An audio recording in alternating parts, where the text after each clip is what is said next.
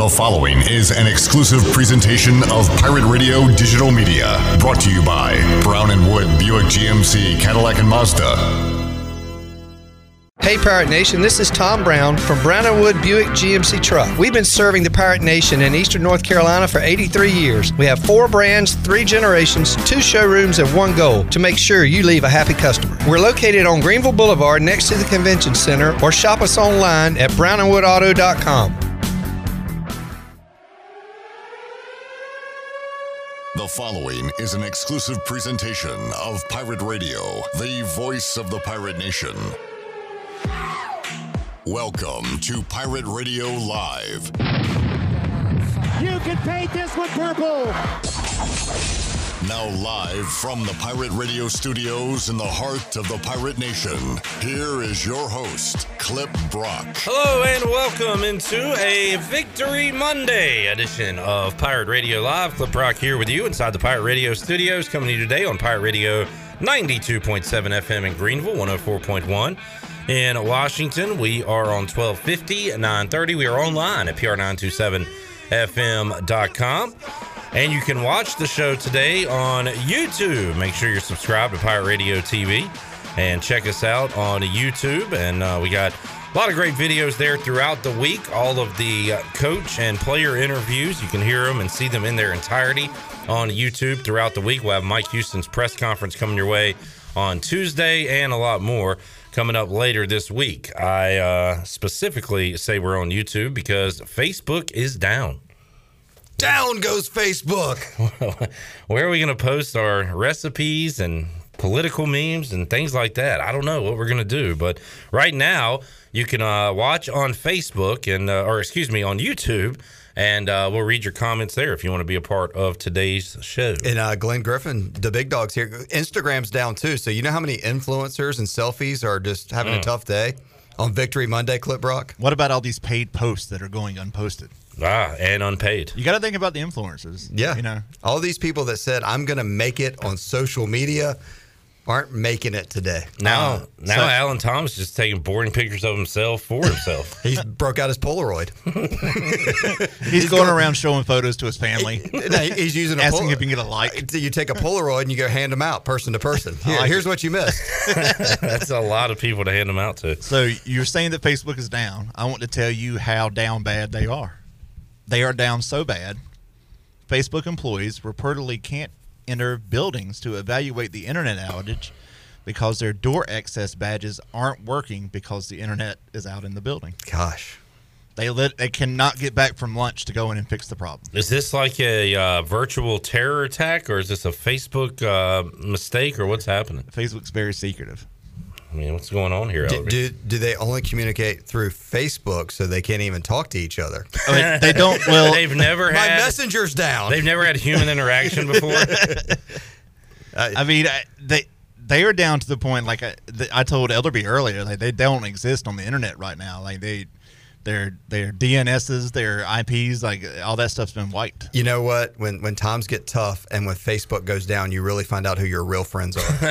Who your real apps are? That's what you right. find out. you see who your real friends are, not the thousands of people that you that like your post right now, but maybe the people that are going to sit in the front two rows of your funeral and cry their eyeballs out. That's who really care about you right now. Great message, Ellery, uh, to kick us off here on a Monday. Uh, tell you what's not down. The Pirates, Ellery. They are trending up. Man, how fun is it to sit here on Victory Mondays? Awesome. I mean, it is it- a great feeling. And I was just thinking about you as you were. Uh, I looked at your uh, football team hat and the Braves in the playoffs. I mean, you, you're having a pretty good. What a uh, life. I mean, you're. I mean, you're living the dream right now. I mean, I know a lot of people can't like your post on Facebook right now, but uh, you got to be loving your football and baseball and sporting life right now. Friday, Braves playoff. Saturday, ECU goes for four in a row. Sunday, Washington looks to get over 500. Now, I know it's all going to come crashing down, uh, but that doesn't matter. It's not about what happens Friday, Saturday, Sunday. It's about Monday through Thursday being in a good mood, having high spirits, and something to look forward to, something to be positive about, Ellerby. I don't even care what happens next weekend. Yeah, I just know the next four days are going to be great because there is optimism and there's positivity. You have something to reflect back on. And Saturday at Dowdy Ficklen Stadium, I just got off the phone with uh, a customer of ours uh, on Pirate Radio, and he was just like, I talked to so many people that had so much fun at the game. I mean, the weather has been a gift from God of, of what we've had for East Carolina football weather this year. But the atmosphere tailgating, the atmosphere in the stadium, the Parmalee concert, the way the Pirates played. I mean, it, it was all in all. I mean, if you didn't have fun at Dowdy Ficklen Stadium, you just didn't know how to have fun. I mean, it was it was a great day. The the fifth quarter finishing off the day had a lot of fun calls, a lot of great pirate vibes. So uh, it, it's it's a good time in Greenville, North Carolina. Three in a row, victory Monday again, and uh, some. I think there's a lot more hope and optimism going into this UCF game after seeing that uh, Navy went in there and uh, took down UCF this past week. It's a weird year, a wacky year in college football nationally, the, over the entire landscape with a lot of top 10 teams losing and all that. And that has trickled down to the American. Temple uh, knocking off Memphis 34 to 31. Uh, and Ellerbe, as you said, the Navy midshipmen getting their first win of the year as big underdogs, double digit underdogs to UCF 34 to 30. And UCF is right now the you know first year Gus Malzahn but they are, you know, going through life without Dillon Gabriel at the moment. And uh, Mikey Keene the other day, 16 to 26, just 178 passing yards, two touchdowns, and interception. Those are not UCF offensive numbers that we're used to seeing.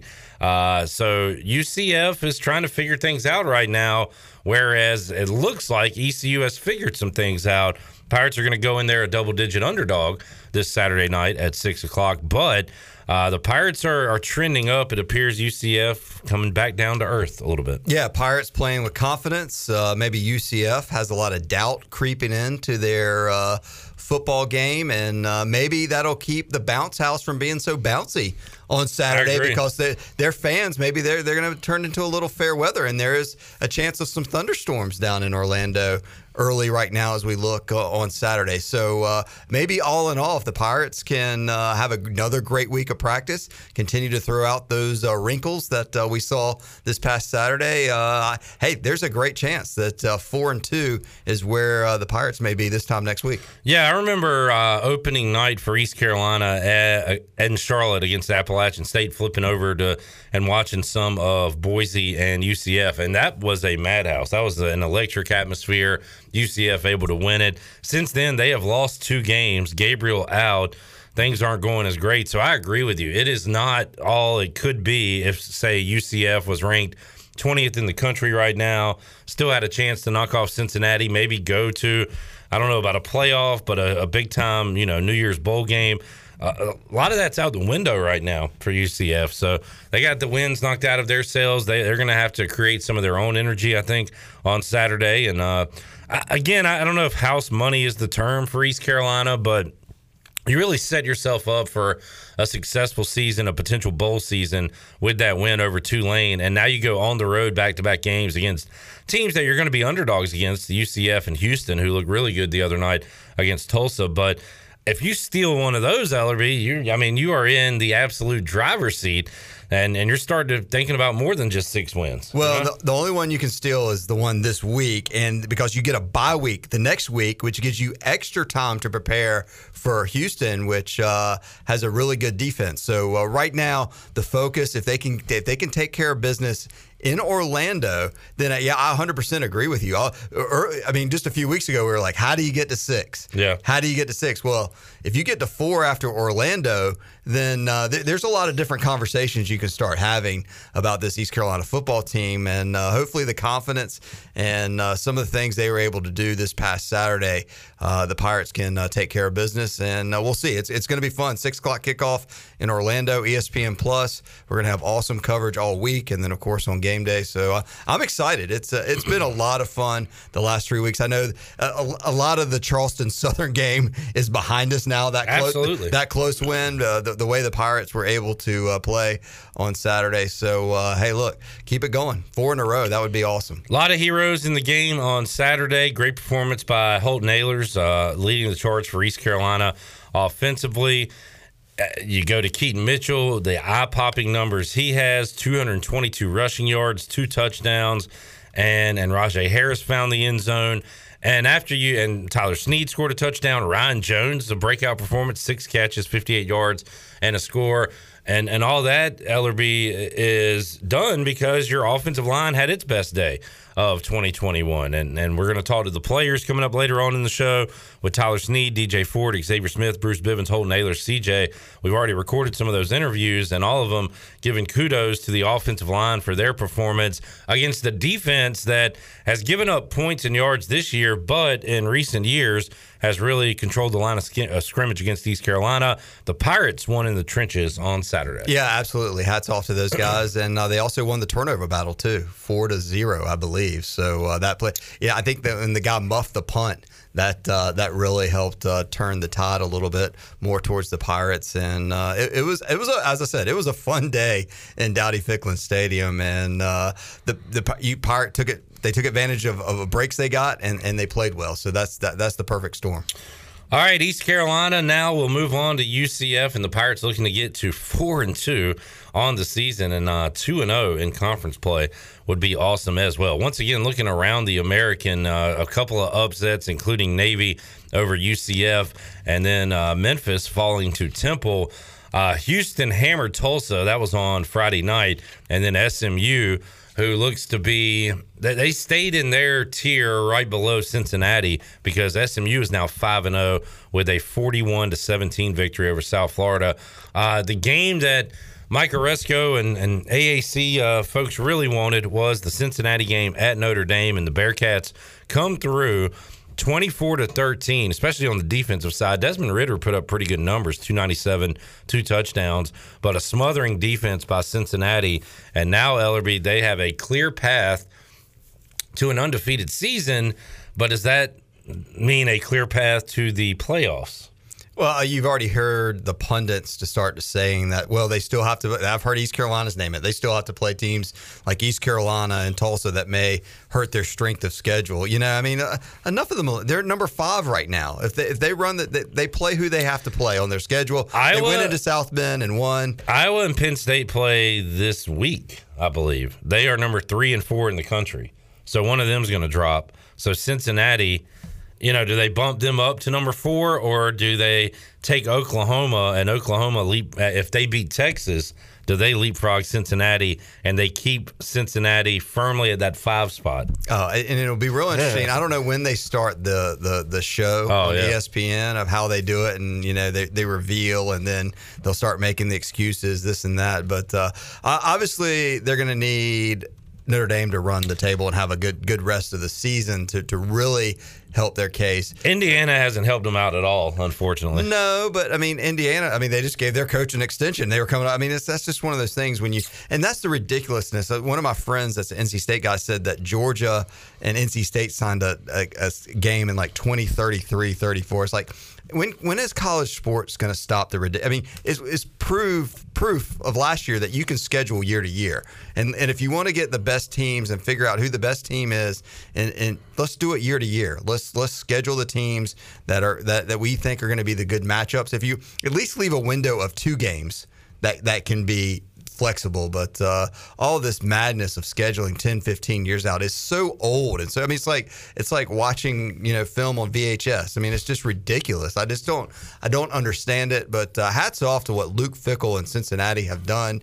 Uh, they are a force to be reckoned with, and I don't think anybody wants to play them. And I hope they are uh, kicking butt and taking names. And by the time they come in here that Friday or Saturday after Thanksgiving, boy, wouldn't that be a lot of fun if the Pirates could play uh, upset special or spoiler alert? Yeah, that, that adds a lot of intrigue to the Pirates schedule all of a sudden after Thanksgiving, especially if the Pirates are already playing uh, with house money that they have six or seven wins. So East Carolina will be playing the Friday after Thanksgiving uh, that final regular season game against Cincinnati. Cincinnati. That'll be at home.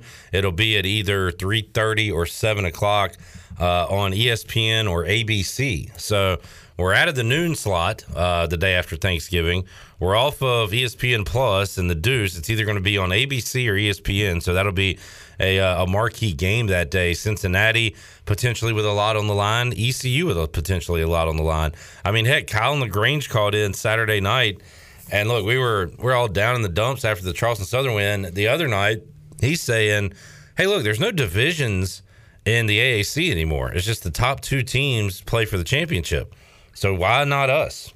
Why not? Uh, why not? We put ourselves in that championship discussion, and that game against Cincinnati is a, a game to determine who gets to host the AAC championship the following week. Ellerby, Wow. back to back weeks with Cincinnati. Talk about just going 1 and 0 every week and the Pirates get there. You Yeah, know, how about that's that? all it is. That would be a We playoff. control our own destiny. That would be a playoff game. And what would be even better, we'd have two shots at beating a top five team. yeah, You know, exactly. one- once in the regular season and once in the postseason. Yeah. Hey, look, it's amazing what a win does. Wow. To, uh, change the, the narrative, change your opinion on what's happening right now with uh, with Pirate football. But look, they came out uh, sour after last week, despite the win, um, and, and they got it done. We're going to talk a lot about preparation with the players. They all admitted last week that yeah, they they did not take Charleston Southern as seriously as they should have.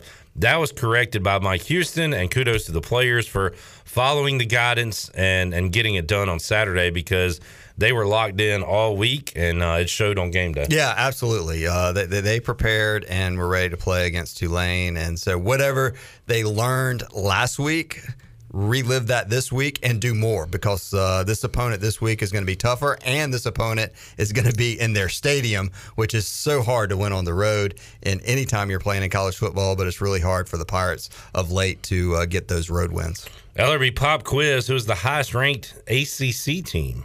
The highest ranked ACC team has got to be drumroll Wake Forest. That is correct. Undefeated Demon Deacons. 5 and 0. Well done. Number nineteen in the country. The only other ACC team ranked is NC State. They survived Skip Holtz. Find somebody that loves you as much as Skip Holtz loves losing a close game Yes. against a good team. He does it every week. So it was- they are right there at the end. Mississippi State, uh, NC State. What was the other one? And there's one more. there was one that was a real heartbreaker. Was oh, uh, SMU. SM, was like it? on a Hail Mary. That's right. SMU beat them on a hail mary. So, dang, that is uh, some tough stuff Dang. there for uh, Skip. He's going to look back at this year and be like, coulda, shoulda, woulda. Yeah, I because mean, they'd be in the that's top twenty-five. Right now. Absolutely, SMU is in the top twenty-five right now, joining uh, Cincinnati. They are number twenty-four in the country. That close to two road wins at Mississippi State and NC State. Man, Uh, the top team receiving votes right now, Ellerby. Actually, the top two teams receiving votes were two teams in the preseason top six: Clemson and Texas A&M. did Clemson lose to Boston College? No, but They they got still kicked out of the top no, 25? but they won by six, I believe. Boston College had several chances in the fourth quarter to win that game and uh, did not. And good. I'm glad to see the voters do this. Like, eh, they they're not a good team. Yeah. Why are they? Yeah, let's get them out. Let's get some dessert. Let's get San Diego State and SMU in there. They're undefeated. Clemson has two losses. Why are they? Yeah, they're not the top twenty-five. Get them out of there. I tell- like it. I tell you who I do like right now is that Georgia defense. Man, they they are tough. They, they that that looks like a showdown with them and Bama coming. Because I think Arkansas is good. I, I, they hammered Arkansas Texas. was good. They hammered Texas. They took care of A and M, and then they get shut out by Georgia. I wonder if they're still working on Jimbo's contract extension at Texas A&M. They did a uh, a side by side between him and you remember Kevin Sumlin. Yeah. who's like I don't even know if he's still in football at Yeah. this point. Uh, coached at Houston, was here. Uh, He's at for the- Arizona. The, championship. He's not there anymore. No, no, he got Yeah. fired. But that's he left A&M and went Yeah. to Arizona. They put up like the side by side of the first how many ever games uh, that him and Jimbo coached, and Sumlin has a better record, more like top twenty five wins, all this stuff. Johnny and then they did the contract, and they and look, Sumlin was not a poor man by any means, but Jimbo's making it's like twenty plus. It- It's it's an insane amount of money. Jimbo, uh, he's making like nine million dollars a year. Maybe it was how much he's made thus far Oh, wait. compared to Sumlin. Yeah, yeah, yeah. I mean, he was well. I'm, he's making seven and a half a year. I think it was ten years, seventy-five million. Yeah. And so if this, he's in three years, he's made over twenty-one million. Maybe that's what the the number was, how much he has made compared to Sumlin through that time. And uh, he's getting paid a lot of money to be the 27th best team in America. Yeah. So, And and the most impressive thing is the machine that is still Alabama. It's impressive. I mean, the, Nick Saban undefeated against his former coaches. I mean, just or did you see. Kiffin before the game? I saw the brief highlight of it later. I never saw it live. They did the uh, through the through the get the get your popcorn and like threw the uh, CBS headphones down and Mm-hmm. trotted off, and then they got their ass kicked. But that's that's his thing. Like he's he's pretty consistent with it. So you can't hate it, but you just kind of look like a goofball when you do that and get killed. But I think that's what is, that's what he's going for. Yeah. I, I don't feel like I mean he he doesn't want to be known. He wants to be known as the obnoxious frat guy that's like uh, he, when he walks in a bar, everybody knows he's here. Yeah. and uh, you don't really like him, but you kind of think he's kind of funny at times. but uh, and then other times you really want to walk up and punch him in the face. well, But, he's uh, great when you're winning. Like it's all it's amazing when they lose and that stuff happens. It's like this clown, you know. So it, it's it's it's hit or miss. If, if Lane. Nick Saban's like the dean of the student body, then you know uh, Lane Kiffin's the SGA president or the frat president. You know, just like wanting to kick sand on him, you know, and just like not show him any respect. But uh, so it's uh, college football is interesting right now. There's certainly a lot lot to be uh, played out, and uh, I mean Harbaugh at Michigan seems to be getting it done too. So there's there's going to be a lot of interesting dynamics of uh, as the season twists and turns through the month of October, and then really the November month is when things really get sideways. we got a wreck at Talladega, LRB. I'll let you uh, update on everybody on who got in that wreck. Well, number 48, the Do It Right chili car, just, went, uh, just uh, got spun out. Doesn't have a hood right now. Uh, I, I heard uh, Brandon Walker from uh, from Barstool on his college show say this before the season started, so I'll give him some credit. He said this is going to be like 2007 in college football, where it was a chaotic year. The only difference is there is one team above the rest, and maybe two if you want to include Georgia with Alabama. But that 07 year was when uh, you had like Rutgers at number two in the country. Remember that? And um, South Florida Right. got in the top five. Like all these different teams kind of got a taste of it, and then they would lose. And that's how this year has gone so far, and will continue to go. Because again, Iowa and Penn State play each other. Um, Michigan is not going to run the table in the Big Ten. You're going to see these teams. BYU's five and zero right now. BYU is kind of looking at at Cincinnati right now, saying, "Wait a minute, you know, if they slip up, we're going to be that top team. We're going to go to the Big Bowl. Uh, we're going to, you know, complain about not getting in the playoffs. So Right. it's just going to be. Uh, it- it's a fascinating year, and uh, who would have thought Coastal Carolina could keep their standing after what they did last year? Was it a flash in the pan? Well, they're five and zero right now, number fifteen in the country. So not a bad year for these quote unquote G five schools, with now SMU and San Diego State joining the mix in the top twenty five as well. And, and with the Temple upset over uh, Memphis. Memphis. and Navy over UCF, you wonder how much of that's going to take place in the AAC beyond. I think quite a bit. yeah, beyond Cincinnati, and, Cincinnati. and and maybe SMU, but Yeah. I mean there could be there could be a, like a week to week in the AAC. It's like it may not be an upset; it just may be who's built right that game, and uh, I think that's why you, you got to believe. And I'm a little su- surprised, but don't really care that the number is 11 going into that UCF game that the Pirates are you know 11. What did you think it would be? After seeing the uh, you know UCF lose to Navy, I thought it might be a little less, maybe like around seven or eight, maybe just around a touchdown. I wrote my number down. I had eight LRB. You did? Well, Yeah. you're, we, the Clip Rock Sportsbook's been pretty on target this year. So but I guess that means I like the Pirates. I will tell you this: I am one and four against the spread on ECU games this year. I have not figured this team out. I can't figure them out. people kept asking me at the tailgate, it's like, well, what do you think is going to happen today? I said, if I told you, I don't, I mean, I'm just, it's a 100% guess. yeah. And I said last week on this show, I said, I, I, I said, I'm being optimistic and I hope that the game is close enough that the Pirates could win an overtime game by a field goal. Yeah. And uh, obviously that didn't happen for many great reasons. And I'm, and I'm happy for that. And uh, I would think that might be the case this week at uh, Central Florida, that maybe it'll be close enough and that uh, the Pirates can do something right late to win. I don't really see the Pirates running away with it like they did against Tulane. But if it gets down to the fourth quarter, and uh, I, I believe in this team to maybe pull off another road road upset. They're never stress free, but that was the most stress free victory of the season for ECU thus far. You had the Marshall game where you had to make the frantic comeback. You had the Charleston Southern game where you held on for dear life and they had the ball with a chance to win it. And this one got down to eight after East Carolina had been up, what, 24 to nothing in the, the first quarter. They got it down to eight in the third quarter. and East Carolina then went on a drive, uh, their best drive of the year probably, where they chewed up clock. It ended with a Harris touchdown, and they never looked back from there and were able to to win it in the fourth quarter. So that was uh, that was the most complete win by far of the season for uh, for ECU. oh, 100% hands down. Uh, I think one of the prettiest plays we saw was that fourth down touchdown to Tyler Snead, just over the shoulder pass from Holton to Tyler. Uh, I mean, that was that was very. There was just a lot of fun, big plays in that game. Just a, a lot of hard hits by the East Carolina defense too. So uh, hats off, and uh, hopefully they enjoyed it yesterday and are back to work this week.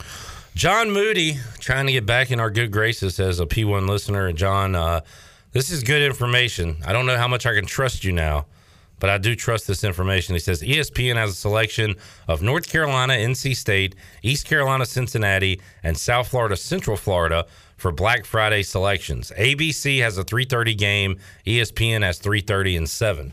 So that's what they're determining what is the uh, so the the best game quote unquote goes on ABC at three thirty Ellerby? The best matchup? I would think that would be Cincinnati, a top five team. I mean, I don't know. South Florida and UCF is the worst. Just looking at this, yeah, the war on I four is uh, pretty much down to a skirmish. So where do you put that? Is that uh, seven o'clock? What's the uh, what is college football and ESPN consider the prime slot on that Friday? Three thirty or seven? I don't know. You know, UNC NC State. There's they could have they could be interesting. That that's a tough tough matchup. I'm going to predict we're ABC three thirty. Yeah, I could buy that.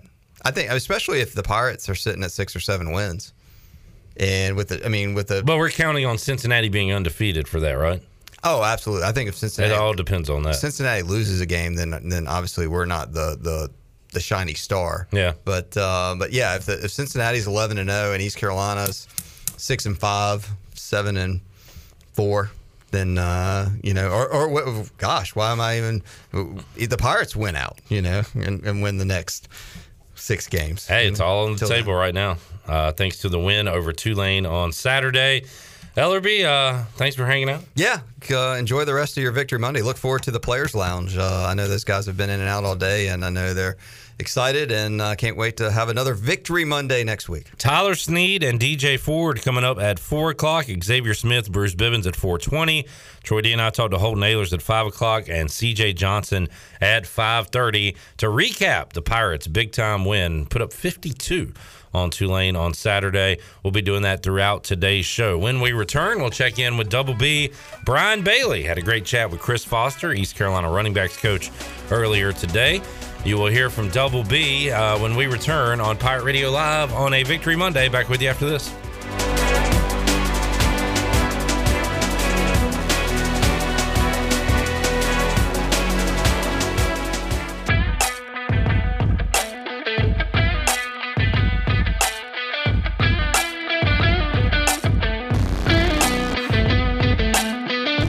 Listening to Hour One of Pirate Radio Live. Do you need custom t shirts, apparel, or promotional items for your business, organization, or event? Keep it local. Print it local with University Sportswear. Contact them today at universitysportswearenc.com. Now, back to the show. Welcome back. University PC Care has been Pirate Nation's go to IT expert since 2006.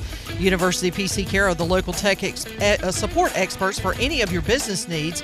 Let University PC Care take care of it so you can take care of business. Visit universitypccare.com to learn more today. Now let's head back in to PRL. Here's Clip Brock. All righty, back with you on a Victory Monday edition of Pirate Radio Live. This is the first race I've watched since football returned, and probably even beyond that. I know it's not good for attendance, but if every race was like Monday at one o'clock, I'd watch a lot more races because there's nothing else on. And uh, great for me, probably not great for NASCAR, uh, not having a big attendance there at Talladega right now.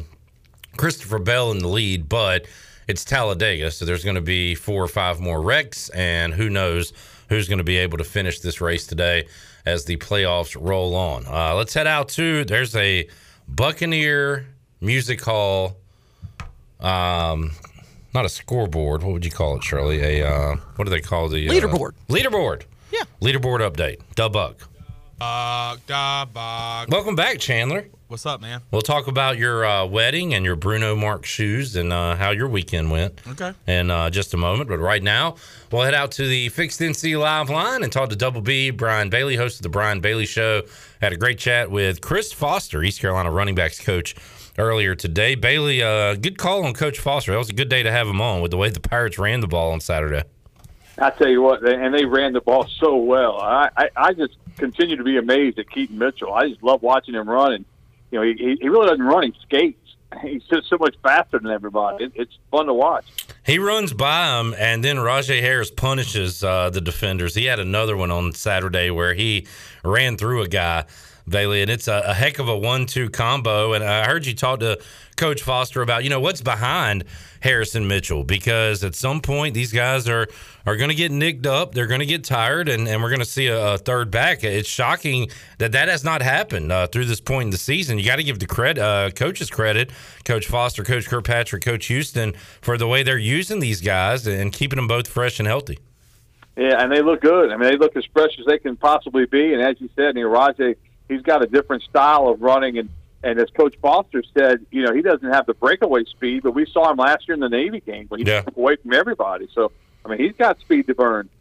Brian Bailey joining us. Bailey, how about that Saturday at Dowdy Ficklen? It was a great lead up to the game with the weather and homecoming and a lot of former Pirates here. You had Parmalee playing at halftime, and uh, all we wanted, we, we knew the day would be great around the game.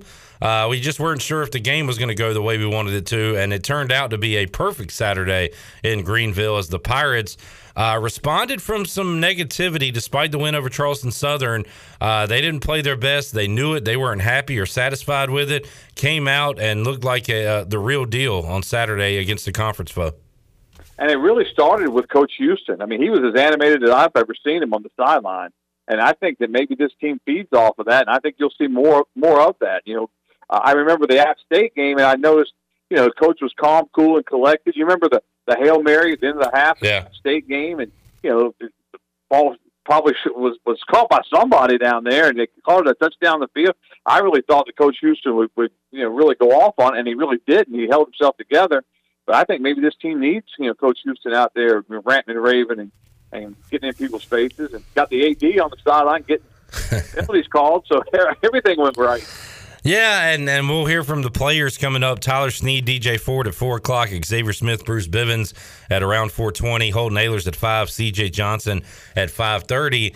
And uh, the ones we've talked to thus far, we'll go uh, live with CJ later, but they said that uh, last week of practice, you know, Coach Houston gave it to him pretty good. Uh, Xavier said they went over all the unsportsmanlike conduct penalties and said, you know, this crap isn't good enough, and they were able to clean that up. So credit to, to Coach Houston for calling it out and for coaching them up, and, and credit to the players for, for going with the plan, executing, and it led to a 50, uh, 52 to 29 victory on Saturday. Yeah, and I, I said it before, but I'll say it again. You know, if you win that game over Charleston Southern and you win rather easily, you, maybe you don't get that win over Tulane because yeah, you know, obviously something changed. You said that going into the game, Bailey. I'll give you some, some credit on that one. That, that it, you're right. If they if they cruise over that one, I don't know if we get that inspired performance on Saturday. And I think now they've seen that it takes that inspiration, it takes yeah. that kind of work, takes that kind of work ethic, you know, to have a, an outing like that. And I, I don't think they're going to slack off at all this week. Got an uh, early look at UCF today with our old buddy Zach Maskovich, uh, formerly of WNCT Channel 9. And talk to Zach later on this show, later in the week, Bailey. But uh, UCF, if East Carolina uh, is trending up, you could certainly say UCF is trending down, at least for now. Dillon Gabriel out, so they have a new quarterback in. They've lost two games and uh, were really upset that Navy looked awful uh, the first month of the season. And they uh, are able to knock off uh, UCF on Saturday, and right now they got a lot of questions to answer going into this ECU game. Yeah, as Zach was saying, they've got an injury at running back that's key. They got an injury at wide receiver that's key. So, you know, and we, we've always said you can look at this thing on paper to start the year, but football's a, a game of, you know, changes that happen during the season. And these injuries, you know, we see it in the NFL every week. The teams that stay healthy are usually the teams that have the most success. And the same thing on the college ranks. Brian Bailey joining us. Bailey, it's Victory Monday for the Pirates. For my Washington football team and your Dallas Cowboys knocking off the Carolina Panthers yesterday. And uh, the the offense continues to play well for Dallas, but uh, I, am concerned by a couple things as a Washington fan. That Monday night game, they really got Zeke cranked up uh, against the Eagles. If you can combine the running game and the passing game, the Cowboys are almost unstoppable on offense. And then you look at the defensive side. Uh, you, you thought they'd be better this year. So far through four weeks of the season, you would be correct on that, Bailey. They have looked like a different team on the defensive side. They're the uh, they're the overwhelming favorite right now in the East, in my opinion. I said it on Monday night last week that I think Dallas wins it by four games, four plus games. Now, still a lot of football left to go, but uh, that's how I feel about it right now. Unfortunately, I, I, I don't like all you boys acting like you're jumping on the Cowboy bandwagon. I got a little present for you though. What you got? What what what are you talking about? You like that? I, mean, oh, I didn't hear anything. Oh, you didn't hear it? No. oh. Maybe it's not as loud as I thought it was. It's pretty loud in here. Wait a minute. You didn't hear anything at all? No. I guess the speakers don't pick up as loud as I thought they did. You can't hear that at all? Hit it again. We can't hear that one because now it's not playing. what are you doing, old man? What? No, no, it's no old man to it. I can hear it fine. You don't have any ears on. Okay, yeah, this is my fault that there's complete silence on the other line. Okay. All right. I, maybe next time, Bailey. I can't figure out what you're doing right now. I gotta work on it. It was just one of the plays in the game. but I don't know why it's not why you can't hear it. Sorry. And I'm not hopping on any bandwagons. I'm saying your team is good, and that's a fact right now. Yeah, you're setting us up. You're setting us up so you so the, the Washington football renegades, Red Wolves, Brigade, Presidents, heck they are, are going to come through, and then you'll be you'll be sending out tweets saying we're in first place and you'll you'll be you'll be like, yeah, I can't stand it. But anyway, you're just like. uh Oh, I shouldn't go that route, but uh, you're you're like making up a hypothetical situation to be angry about that's not even happening right now, Bailey. I hate when people do that. Yeah, I saw those tweets after that first game. Look, I still want Jack Del Rio fired. That's true. I laughed myself. uh, they got it done. We were talking about it uh, briefly on the Brian Bailey show, and and Bailey, we are not scouts or uh, you know quarterback talent evaluators, but we both agreed that Taylor Heinicke has something that we can't really describe, and it's not pretty. And you even said on your show, I'm not even sure he's a good quarterback, but he's got that it factor. And and I to top that, I said if if he keeps making fluke plays every week, when does it not become a fluke? It's kind of weird, but.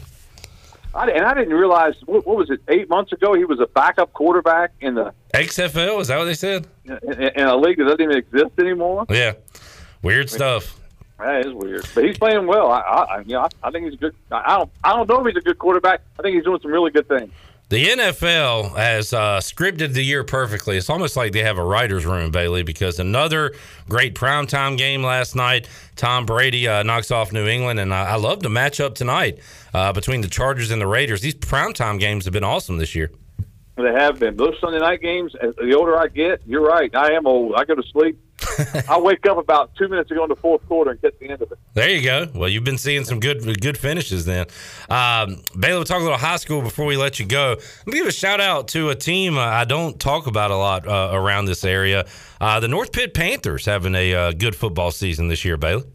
They really have had a great year. So their only loss is to New Bern. And we all know how good New Bern is. Just ask South Central. Oh my goodness! Because yeah, because New Bern had South Central sixty nine nothing and a half, uh, the other night. So, yeah, and North Pitt, I, I think they lost that game. I think it was somewhere in the neighborhood of 45 14 or something like that. But, um, you know, they stayed on the field with them, you know, for a little while.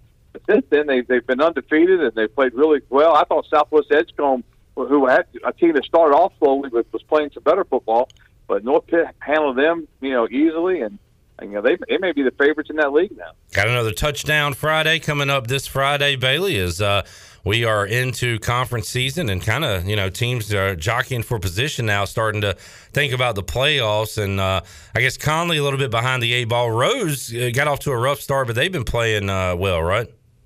Yeah, but I'm telling you, that league is so difficult that, and we we talked about it before the year that maybe the conference champ might have a loss or two, and that's what it's looking like because I don't see you know, you know, Rose beat Jacksonville. Jacksonville beat New Bern. You know, Havelock's got you know an L. I mean, I, I think it's just going to be hard for any of those teams, you know, to win on a Friday. Every Friday night's going to be really difficult. And then if you're a Conley or a South Central trying to scrap your way, you know, up into the upper echelon, I mean, it's it's really difficult. Brian Bailey joining us on the Fixed NC Live line. If you missed it earlier today, check it out at 6 o'clock, the Brian Bailey Show, where he talked to EC running backs coach Chris Foster and also Zach Maskovich to take an early look at UCF. Bailey, appreciate your time today. Sorry about your, uh, uh, the, I don't know, the, the issues you had over there. I really wish I could hear your sound effect, but I can't, so. I can't I can't understand it because the speaker's right there, but I'll I'll have to work on it. All right, just, just, I can I can replay it for you. Dak Prescott back to pass, got a man touchdown, Cowboys. That's like. That is gross. Uh, Bailey, thank you, man. All right, man. See you later. BB Brian Bailey joining us on the Fixed NC live line. Let's take a timeout. We'll come back. We will close out the hour with uh, part one of our NFL recap. We'll go through the games and talk about who made the plays and who got the wins on Sunday when we return on Pirate Radio Live. Back with you after this.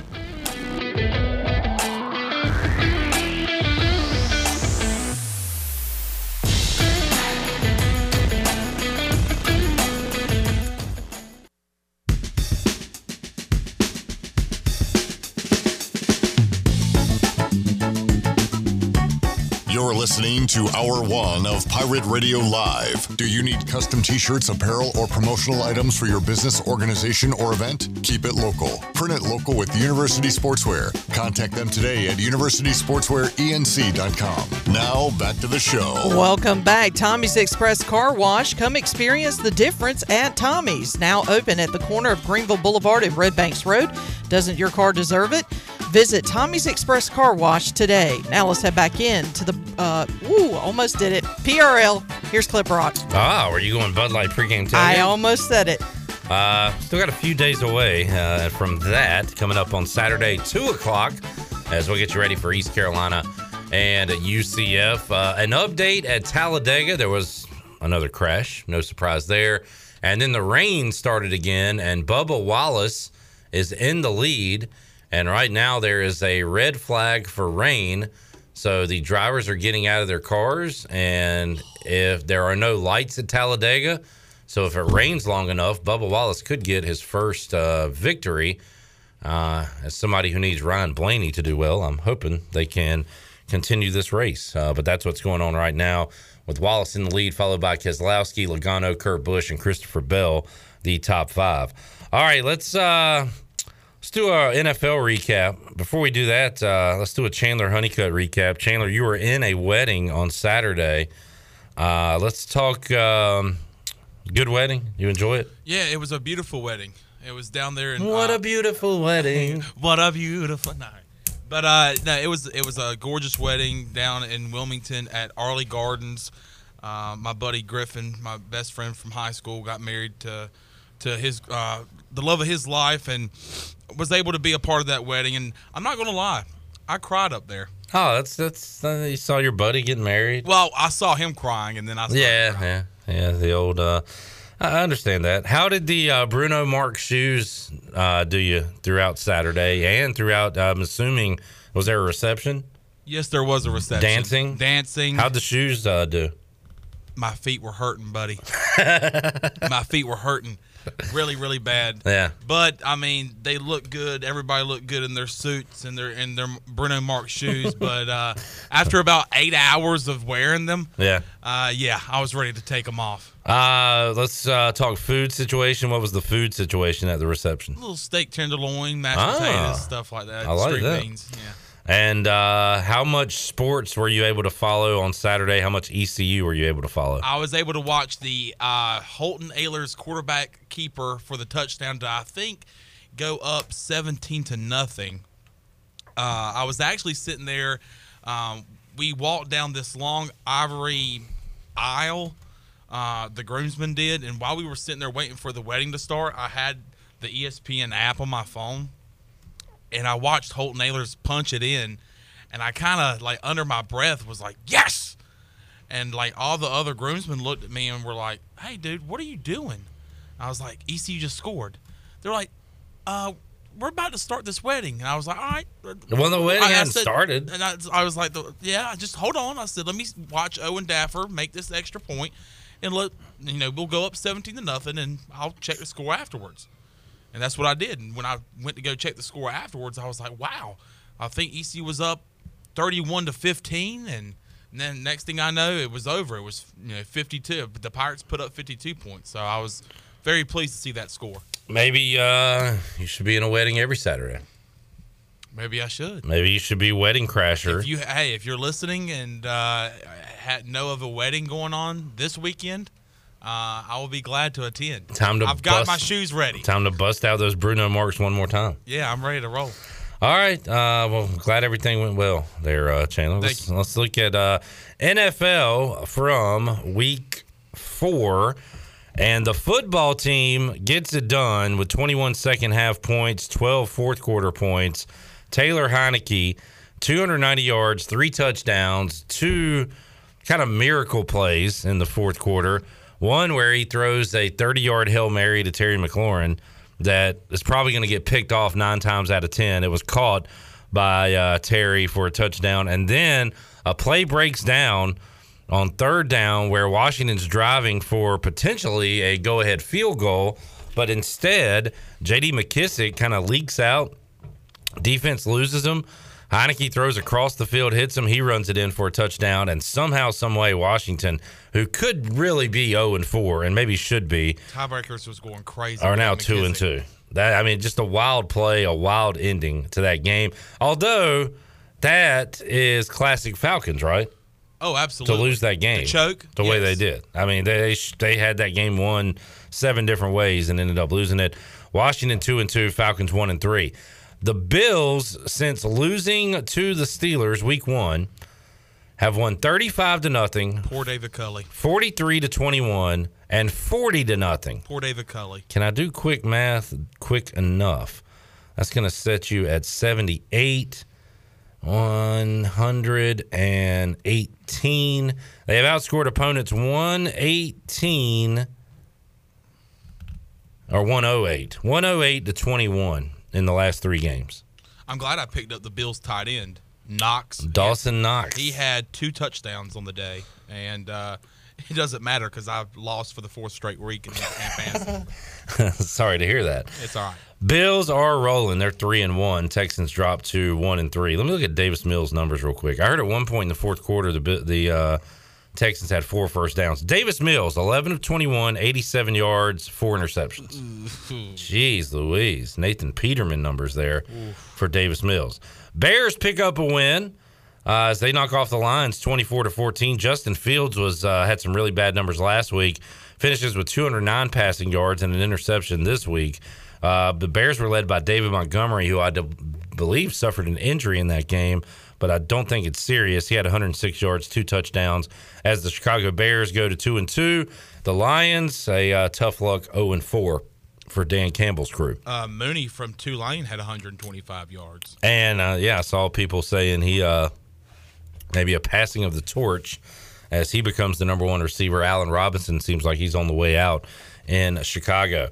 Cowboys 36, Panthers 28. Chandler, uh, Panthers hung with the boys. They they had a lead. What in the at halftime? Yeah, had- they had a lead at halftime. We had a lead at halftime, 14 to 13. Um, it actually was 15 to seven because they went for two and then they reversed the call and made it 13 to seven. Panthers score were able to take the lead into halftime. And then the Cowboys just opened up the floodgates, and the Panthers didn't score another touchdown until late in the fourth quarter, and it was too late for the Panthers to come back. It was a good effort there at the end, but uh, yeah, uh, Panthers with the lead at halftime, and then uh, it got away quick. Sam Darnold, 301 yards, two touchdowns, had one rushing touchdown as well, right? As Had uh, two. Two rushing touchdowns. So he continues to pile up the points. Man, Ezekiel Elliott, 143 yards. Didn't realize he had that many yards. I was telling Bailey the day before his show, I was like, uh, we couldn't stop him all day. It, it seemed like he was getting at least seven, eight yards a pop. Panthers go to three and one. Cowboys at three and one in the NFC. Shirley's Dolphins lose again. They are one and three. Colts go on the road and win that game. Two touchdowns by Carson Wentz. And cough up the ball, cough up the ball. It's about Can't time score. for the uh, the maybe Dolphins go a different direction at quarterback until Tua can get back. Jacoby Brissett had 199 yards, two touchdowns, but uh, not going to be the answer there in Miami. Well, all I have to say is it's not just they have to go to a different direction with the quarterback. They have to go a different direction with the whole dang team. Okay, That's just all I'm Let's, saying. Uh, move Go 'em- back home. Move them from Miami to St. Louis. Yes. Okay. There you go. Uh, let's take a break. We'll come back. We'll have more of our NFL recap coming up at the end of hour number two. But up next, it's time to go inside the Players Lounge for the first time on this Victory Monday. You'll hear what Tyler Snead and DJ Ford had to say when they dropped by the Pirate Radio studios earlier today. That's on the way when we return on a Victory Monday edition of Pirate Radio Live after this.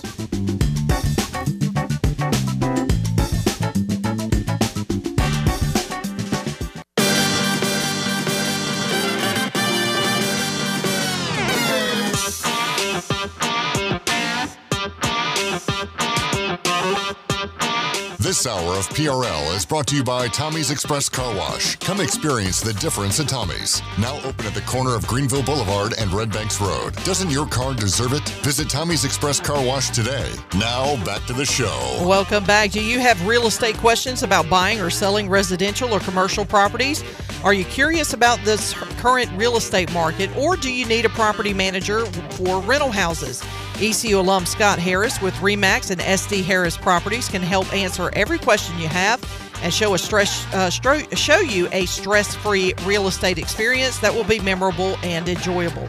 If you have real estate questions, Scott has answers. Call Scott Harris today at 347-1857. Now let's head back into PRL. Here's Clip Barak. Back with you on Pirate Radio Live here on a Victory Monday. We'll be back with you on the Bud Light pregame tailgate coming up Saturday, 2 o'clock, East Carolina and UCF going at it at 6 o'clock. And then after the game, the U.S. Sailor fifth quarter call-in show had a really fun show on Saturday night following the Pirates' victory over Tulane, and uh, hoping for another fun one coming up this Saturday evening. Troy D alongside. What's up, Troy? Hello, Clip. Had a little extra time. Figured I'd jump on early with you guys on such a positive time to be talking pirate football. Absolutely. Feels good to be in here after the third straight East Carolina win. A quick update on the Buccaneer Music Hall leaderboard. Uh, right now, the rain has stopped the race in Talladega, which means if they call it, there are no lights there. So if it does rain for a little while, Bubba Wallace is going to get his first win. And Troy, then uh, for our NASCAR pool, we have to look to see who's in second place. Yeah, none of us have Bubba Wallace. Correct. Yeah, But one of us does have Brad Keselowski. Do you know who that is? I'm going to go with me. You are correct, sir. If they call this Oh, race, let's call it. Keep on raining. Purple rain, baby. if they call it, Troy D gets a uh, Yeah. victory and Bubba Wallace I've been gets on his a first. just win. like the Pirates. I've been on a hot streak the last few weeks. I feel like you've won the last month on this thing. So Yeah. uh, Now I know how you felt last year. yeah, it is kind of a uh, how boy how the turntables, as Mike Scott, Michael Scott would say on The Office, a, uh, a switch here. But that's what's going on right now uh, there in Talladega. Let's uh, go inside the Players Lounge for the first time today. Coming up in a little bit, you'll hear from Xavier Smith and Bruce Bivens. Uh, Holton Ahlers coming up at five o'clock. C.J. Johnson at five thirty. Right now, you'll hear from a Pirate wide receiver Tyler Snead and Pirate DB DJ Ford as they drop by the Pirate Radio studios earlier today. Let's hear that right now. Back with you inside the Players Lounge on a Monday edition of Pirate Radio Live. We got Tyler Snead and DJ Ford here today. Gentlemen, three in a row. Feeling good. How you guys doing today? Doing pretty good. How about yourself? Doing great. Doing great. Good to see you. And uh, DJ hadn't talked to you in a while, so we'll start with you. Uh, little win streak going here for the Pirates. Uh, how's everything feeling when you, you head back to practice on a Sunday after a three game win streak and a great performance on Saturday? I mean, of course, it feels a lot better than the first two. You know, um, it's always promising whenever all your hard work pays off. You know what I'm saying? And um, it's a lot. Of, it's just a lot more fun when you're winning. So. Tyler, last week a lot of the guys, Xavier, Rahjai Holton in particular, and maybe even yourself, talked about the, I don't know, the lack of maybe focus and the buy-in going into the Charleston Southern game. Where don't know if you overlooked them, but you didn't take them as seriously as you should have. Uh, it looks like Mike Houston corrected that at practice, and you players did your part as well because you guys came out of the gates red hot on Saturday against Tulane. So we'll start there. The the preparation is that is that due to the big performance on Saturday? The way you prepared for it during the week? I think so, 100%. You know, he came in um, and he told us what we needed to do, and he wrote it on the board, laid it all out there. And, uh, you know, it was a really physical week of practice. It was hard, but, you know, we play like that, then everybody's fine with it, and everybody just wants to win at the end of the day. DJ, another thing that was really cleaned up from uh, the previous week to this week, no unsportsmanlike penalties, none of that stuff. I know that was an issue in the win over Charleston Southern, and uh, I'll give credit to you guys. I mean, it looked like a, a different team on the field. You guys were celebrating, having fun, but none of the uh, it wasn't as chippy, not as much talk. At least it seemed like on Saturday. Yes, sir. Much like our physicality was a point of emphasis uh, in the week, and something that we talked about and addressed as a team.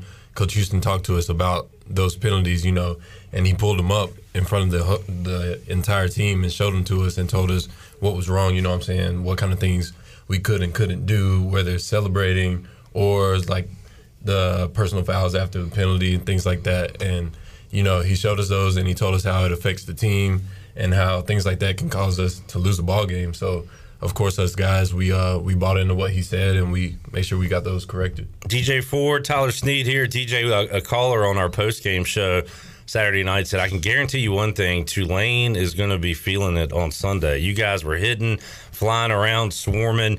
Uh, how, how, much fun was that defensive performance for you guys when you're flying around like that? Oh, it was so much fun. Like, that's our brand of ball that we like to play. So, I mean, we were joking around saying that they probably had ice packs on, you know, yeah, morning, no doubt. But, uh, no doubt it was a physical game. It was a lot of fun, and we played the game the way it's supposed to be played.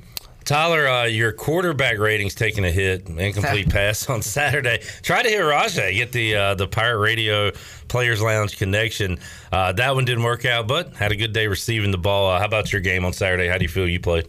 I I think we did good. I think we just played really well as a team. You know, Holton stepped up, played really good. Both the running backs did good, and then that O line. I mean they dominated up front all game. So I think it was just a great team win. Another week, another Keaton Mitchell long run. In fact, he had two or three on Saturday, and uh, that guy just continues to get in space, and and it's over. Uh, DJ, can anybody on ECU's defense keep up with him in a foot race? Oh no, not even a thought. No, no, it's over. Whenever Keaton gets loose, you, you might as well just chalk it up. He's he's getting in the end zone. There's nobody catching him.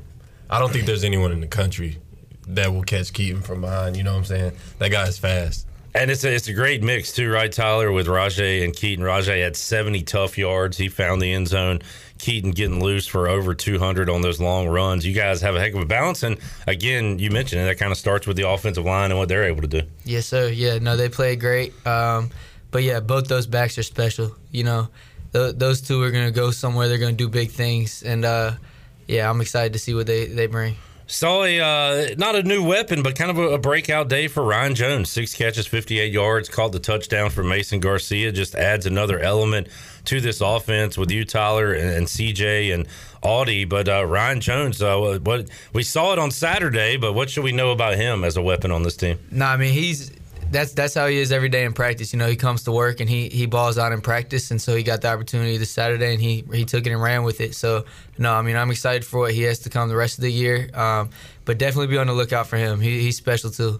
Tyler, the offense four fourth down conversions on Saturday. We, we talked about it with Holton that that's got to give you players confidence that your coach believes in you that you can convert, and then when you can convert four of them you got to be feeling sky high at that point. So oh, yeah. third down still an issue, but who needs a third down conversion when you can get it on fourth, right? Yeah, you know you definitely want to get it on third, but no, just the confidence that that that that shows that he puts in his players and stuff like that. You know that's that's huge for us, and then to go out there and convert it not once but four times. I mean that's even bigger. And so I think that had a big big part in our confidence and momentum for the day. And uh, Holton found you on a fourth down play for your long touchdown, and kind of in the middle of the field, Tyler. You stayed away from the sidelines. You had like three straight games with touchdowns called back, right? Yeah, no. Uh, they've been telling me all week, don't run to the sideline this time. So I, I tried to stay stay away from it as best I could. Uh, great performance. Third quarter, Tulane outscored ECU 16 to nothing. Other than that, you guys pretty much controlled the game, and it, it was good to see you take there in the fourth quarter. Got to a one possession game. You guys responded with a long touchdown drive. I think that's the one that ended on the Rahjai Harris touchdown. So, DJ, when you see a team kind of creep back in, uh, and then you, you put the foot kind of back on the throat there, that's a sign of a good football team. You guys were able to do that on Saturday. Yes, sir. That's a great feeling. And um, honestly, we weren't worried about it at all in the game. You know what I'm saying? Whenever they started to creep back, we knew that we were going to do what we needed to do.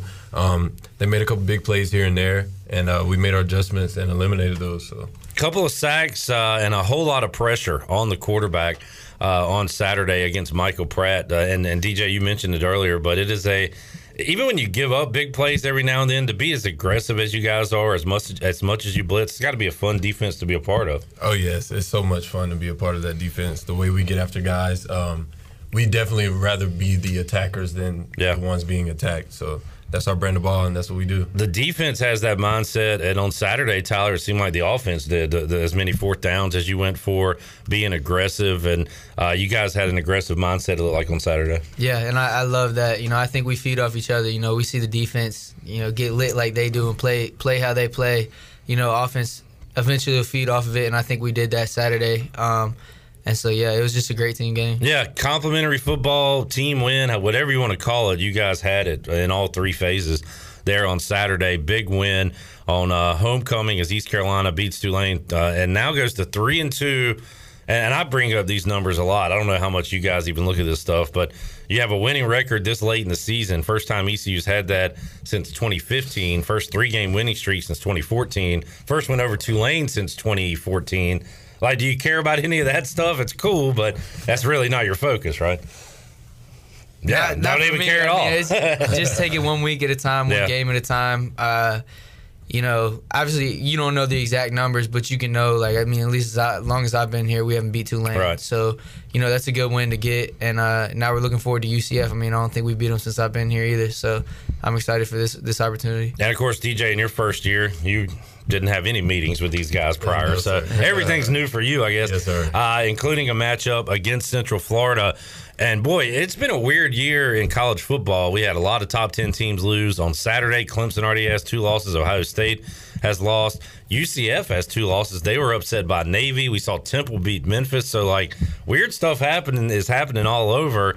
And uh, and now you guys are right there in the mix in the AAC. A win over UCF would go a long way uh, towards being at the top of the standings. So, a lot at stake here, but also one week at a time. And as Tyler said, a lot of these guys are trying to beat UCF for the first time. So, and then you're one of those guys, DJ, getting your first crack at them. Yes, sir.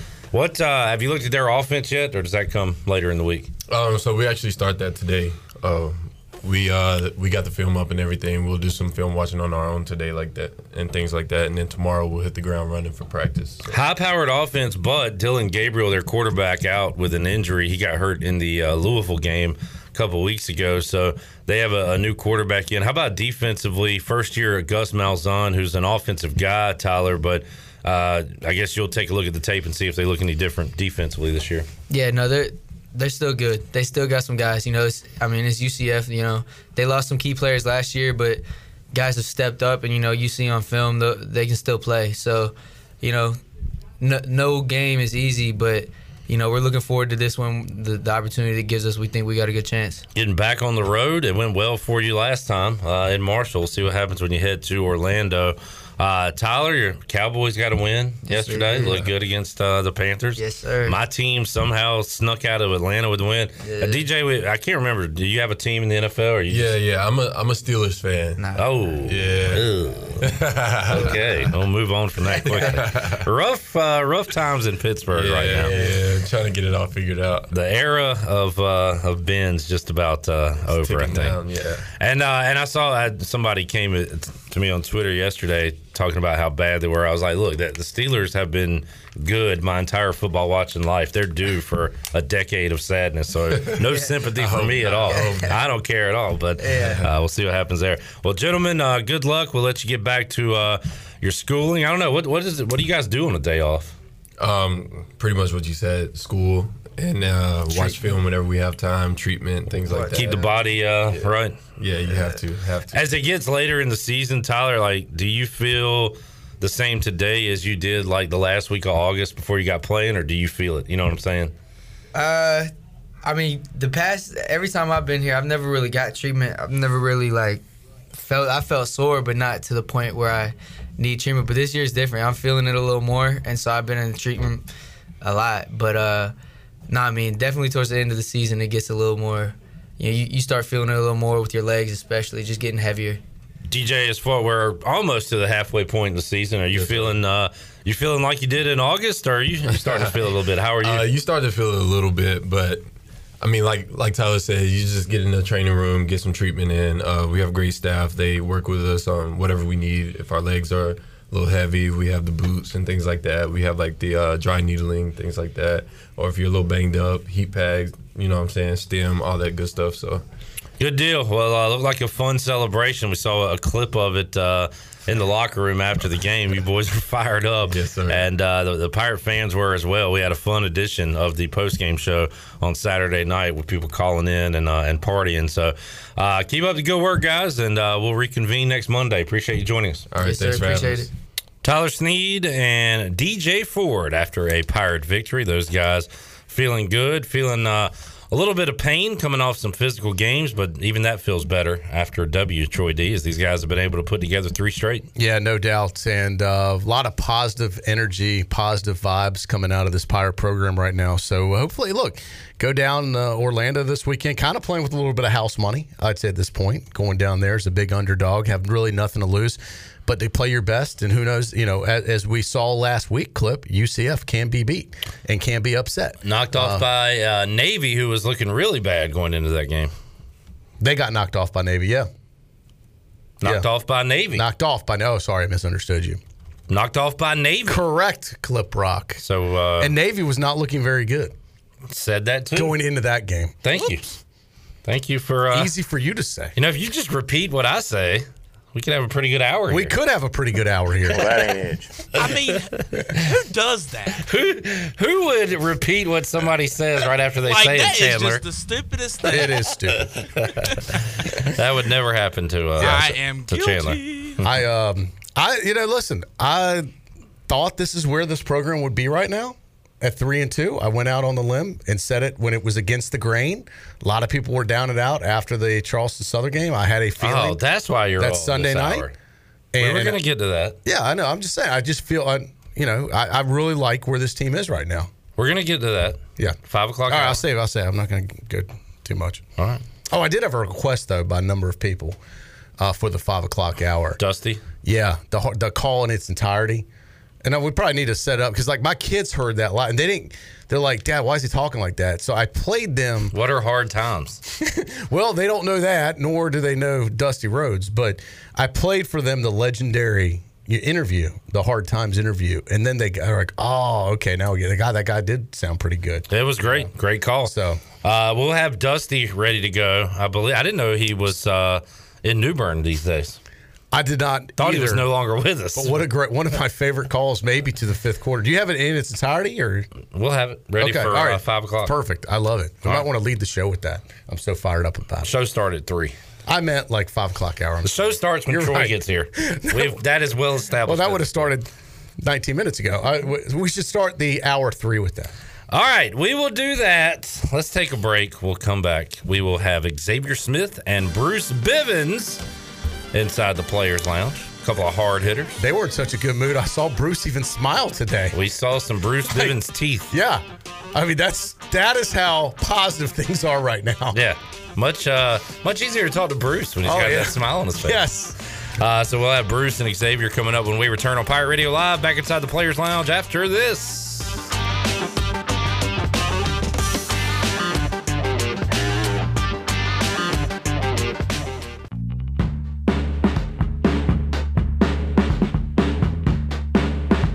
This hour of PRL is brought to you by Tommy's Express Car Wash. Come experience the difference at Tommy's. Now open at the corner of Greenville Boulevard and Red Banks Road. Doesn't your car deserve it? Visit Tommy's Express Car Wash today. Now back to the show. Welcome back. Be sure to check out David Price Construction for all of your commercial or custom residential renovation or building needs. Run by ECU alumni, David Price Construction specializes in commercial projects, maintenance, maintenance on facilities, and large scale residential renovations and additions. David Price Construction, the proud ECU Home Services partner. Call them today at 919 292 5532 or visit them online at davidpriceconstruction.com. Now let's head back in to PRL. Here's Clip Brock. Back with you on a Victory Monday edition of Pirate Radio Live. You'll hear from Holton Ahlers coming up at 5 o'clock, CJ Johnson at 5.30 as we'll go back inside the Players Lounge in hour number three of today's program. And we'll do that right now with a couple of Pirate linebackers as Xavier Smith and Bruce Bivens drop by the Pirate Radio studios earlier on this Monday to talk about the victory over the Tulane Green Wave. Let's hear that right now. All right, back with you inside the Players Lounge on a Monday edition of Pirate Radio Live. Clip Brock here with Xavier Smith and Bruce Bivens. Pirates coming off their third straight straight win, and uh, gentlemen, awesome performance on Saturday. Appreciate you being here again. How you guys doing today? Uh, I'm doing good.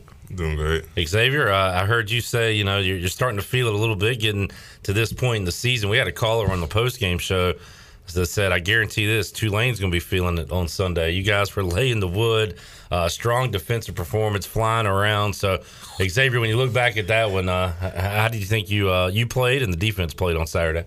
Um, I think the defense played great. You know, we all did our job. We all flew around.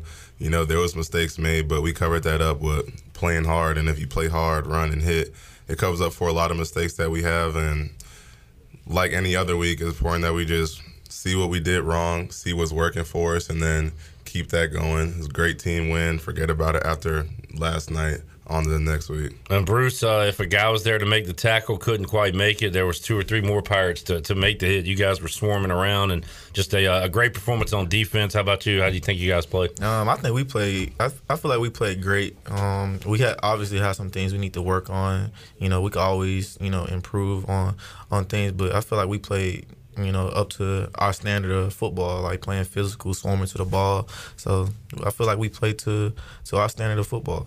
Xavier, I've heard you talk about the the mental side of things, and from a football standpoint, and also you talked about you know getting away from football and making sure that the mental health was good. And Mike Houston last week was asked, "What's the most important thing you know for the team?" This was on Wednesday between now and game day Saturday, and he said, "Be mentally prepared. Be mentally prepared for the game." So, what all goes into that uh, as a player?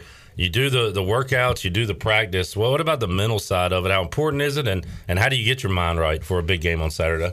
I mean, I think it's the most important piece because you know, obviously, me and Bruce we play a lot of football games here, and like what comes with that is experience, and like you see things throughout those years. And one thing that stuck with me is like your mindset throughout everything. So if you like you put your mind to one thing, like the biggest thing you have like each week is what's on from the neck up. So and then like here like a lot of NFL players, like people that I know, that's the most important they think like is crucial to being a football player and it's been working out for me. You know, it's been making me practice better. You know, it's making me take on things with like a more positive attitude and like I don't know how to describe it. It's just like like you if you're mentally like if you're mentally there and like you have it in your mind like this is what I'm due like no one's gonna stop me from doing this I feel like it is really beneficial and translate to the field like nine times out of ten Bruce, your players all the time say the game slows down once you you become experienced at this point in your career. How much slower is it, you know, than it than it was when you came in as a freshman out of high school? I could remember when I first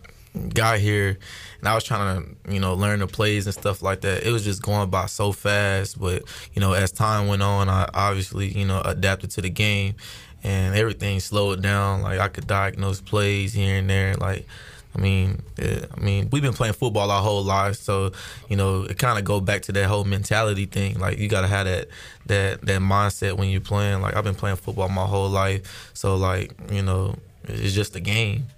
You guys held Tulane to 124 rushing yards on 31 carries, so that's four yards a carry. And defensive coordinators today seem to say, say the same thing they said in like the 1950s. You got to stop the run. That's always the key. Uh, you guys did a great job of that on Saturday. Uh, how were you able to execute that, Xavier? Uh, just doing our job, you know, running and hitting. I mean, we like running and hitting. Like that's all we did. We just did our job. You know, trust the person beside you, and that's all you can do. Uh, do your job. Trust your brother. Do their job, and that's what we seen Saturday. And it was important for the defense because we seen the standard we can play. We talked about you know South Carolina game, how we are all clicking. We how we made mistakes, and then Charleston Southern we had a kind of a setback. So that was kind of like a wake up call, and like now we see when we're all doing our job. You know, trusting your brother, do your job and just like go out there and compete. And we seen what we can do when we all do that. We're all on the same page. You know, they had 120 rushing yards, but some of those rushing yards it was self-inflicted. You know, mm-hmm. obviously we could have been better. So like. It's a still great defensive performance, so like you still have to criticize yourself, be your biggest critic, and see what you can do better for the next week. A lot more fun to learn from those after a big win, like you guys had Saturday, I'm sure. And uh, Bruce, those um, stopping the run leads to them throwing more, and that leads to you guys rushing, and that leads to interceptions. And we saw that on Saturday as well. Jaquan McMillan, that's yeah. all he does is get picks. Yeah. Um, Warren Saba's a guy that's been around a long time with you guys, and uh, he is uh, he's been good on special teams. He's been good in the secondary, and it was nice to see him uh, make a play and uh, and get his name called because he's played a lot of football here. Yeah, oh, yeah, that's my roommate. Uh, Warren, okay. definitely a underdog, but his presence is always felt on the field. You know, he works hard. You know, just like during the summer, you know, he'll motivate me to get up and work, like even though I don't want to do. So he definitely works super hard. and He deserves everything coming his way.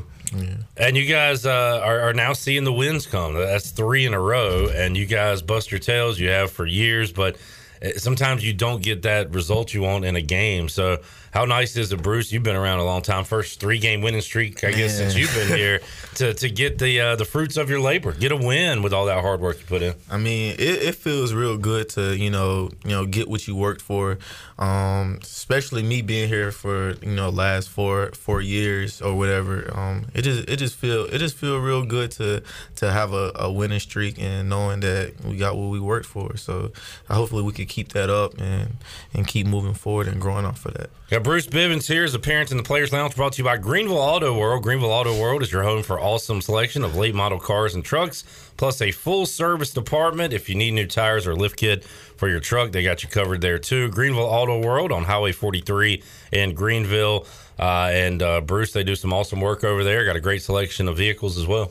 Yes, whatever you need, as far as like your vehicle, if you know anyone that need a car, you know, you need some work done, you know, go to Greenville Auto World. Tim will definitely take care of you. You know, he's probably one of the best in the business. His business is great. He's pro- probably the best in, in Greenville. So go go visit Greenville Auto World. Yeah, you want to trust your precious vehicle with good people, and uh, Tim's certainly a good person, and uh, we'll get you taken care of. Got Bruce Bivens, Xavier Smith here in the Pirate Radio studios. You guys uh, will now get ready for UCF, uh, high powered offense, another road trip to Orlando. Have you started to? Heck, you guys have seen them on the field uh, quite a bit. Have you looked in? Uh, they got a new head coach, different quarterback with Dillon Gabriel out. So have you had a chance to look at them yet, Xavier? Uh, like every Monday, we, we take a deep dive into them uh, on our Monday. So after we get out of here, we'll go watch a little bit of film. You know, obviously, like they have three different quarterbacks. You know, Dillon Gabriel was like he got his opportunity, made the most out of it. So this is a new quarterback. He brings something different to the table. So we just have to watch film on him, like dating back to even like his high school film because he's a true freshman, and just see like what's his strengths and his weaknesses, and then see what we can do to get the great win on Saturday. They got a good uh, home field advantage there in Orlando, but uh, talking to you guys, you like that, right? You oh, want you like your crowd, and and it, you're okay if they're against you too, right, Bruce? Yeah, we like we like coming in as the underdogs. You know, you know, underdogs always come out on top. So you know, we're looking forward to doing that. Uh, great performance on Saturday, and one more thing about last week, Xavier, you mentioned it that the preparation, the focus wasn't there as much as it needed to be uh, for for the team heading into Charleston Southern. Mike Houston looks like uh, he corrected that, and kudos to you players. You guys uh, certainly corrected that as well. How, how much, um, I guess, props do you give to your performance, the preparation that you had leading up to that game on Saturday?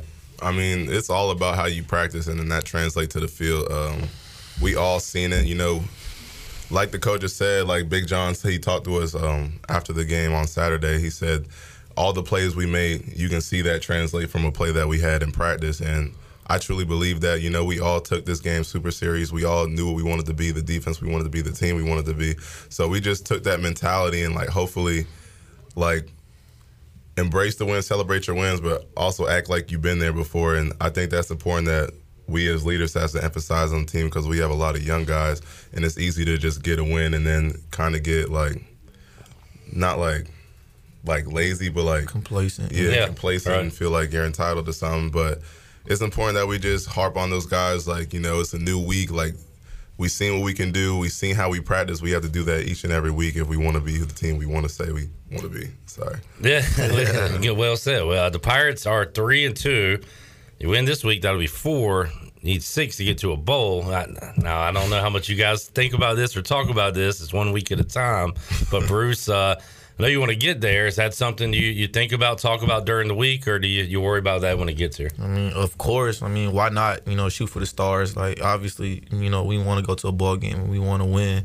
So, you know, we working towards that. You know, everything you do in your life should be like, you know, headed towards your goals Yep. and your your vision. You know, write the vision, make it plain. So, and that's what we're trying to do here.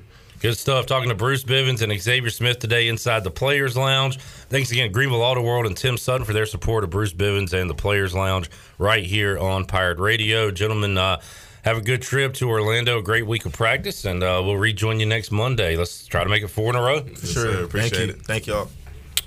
Pirate linebackers Xavier Smith and Bruce Bivens inside the Players Lounge. Great to hear from those guys after a hard hitting, great defensive performance on Saturday for East Carolina. And uh, Bruce Bivens' appearance brought to you by the fine folks at Greenville Auto World on Highway 43 in Greenville. Uh, thanks to Tim Sutton and uh, his support for that. And uh, Troy D, the defense was hidden on Saturday. You were talking to the guys when they were in here earlier uh, about the Tulane players that were feeling it uh, there at Dowdy Ficklen Stadium. Yeah, they put a hurting on their defense, and then they hurt their defense. Literally, I mean, how how many guys were carried off the field? Like three, four. I, I lost track, but uh, that was a hard hitting game by our defense. Probably one of the best performances I've seen by this defense in a long time, and um, it was impressive. And if they bring that type of intensity every game, there's no telling what could happen. Uh, Troy, uh, the race goes final in Talladega. Bubba Wallace getting his first career victory as a, in a rain shortened race. Is this a Buck scoreboard alert? This is a Buck leaderboard uh, report, and uh, Bubba Wallace with the win. Uh, Redbeard is following us and uh, watching the race, and he says Big Ed Watkins in victory lane. He was the gas man according to Oh. the broadcast. Nice for the 23 team today. We do have it on here in the studio. I will be looking. So maybe we'll see Ed. him uh, up here. I'll shoot him a text, and congratulate him. This is awesome. Now we were joking that you know it looks like they could have continued this thing. You know, was it's not raining there now? You know, they they still got three more hours of daylight. Is this one of these deals where they just NASCAR wants to have Bubba Wallace as a winner? Now, when has NASCAR ever done something like this before? Is it? I was like, this is getting a little more scripted than professional wrestling. I saw right when they But went- I'll take it because I've got the yeah, the second place the finisher, Yeah. Brad Keselowski. Yeah. I saw, uh, and boy, NASCAR fans are all over this too. The right when it went to rain, and they said they're going to drive the track and keep racing. I saw a lot of replies on Twitter like, "Well, they would have called it if Chase Elliott was like." NASCAR fans have their own conspiracies about every little thing. They did give it a little bit of time. There is some sunlight in the Yeah. camera shot here. Yeah. but uh, they're calling it, and Bubba Wallace is going to pick up the win today. first uh, win for major victory for him. Yeah, at the uh, at the Cup Series. So uh, congratulations to uh, to the 23 team. I guess that's the first victory since uh, Jordan's Yeah. been involved too, and Denny Hamlin uh, with that team. So uh, let's uh, let's get a break in. We'll come back. We will have part two of our NFL recap from Sunday. We'll do that to close out the hour, and then more player interviews. We'll go back inside the Players Lounge with Holton Ahlers at five o'clock, C.J. Johnson at five thirty, and have a lot more for you. We'll also open up the booty bag on a Monday here on Pirate Radio Live. More to go after this.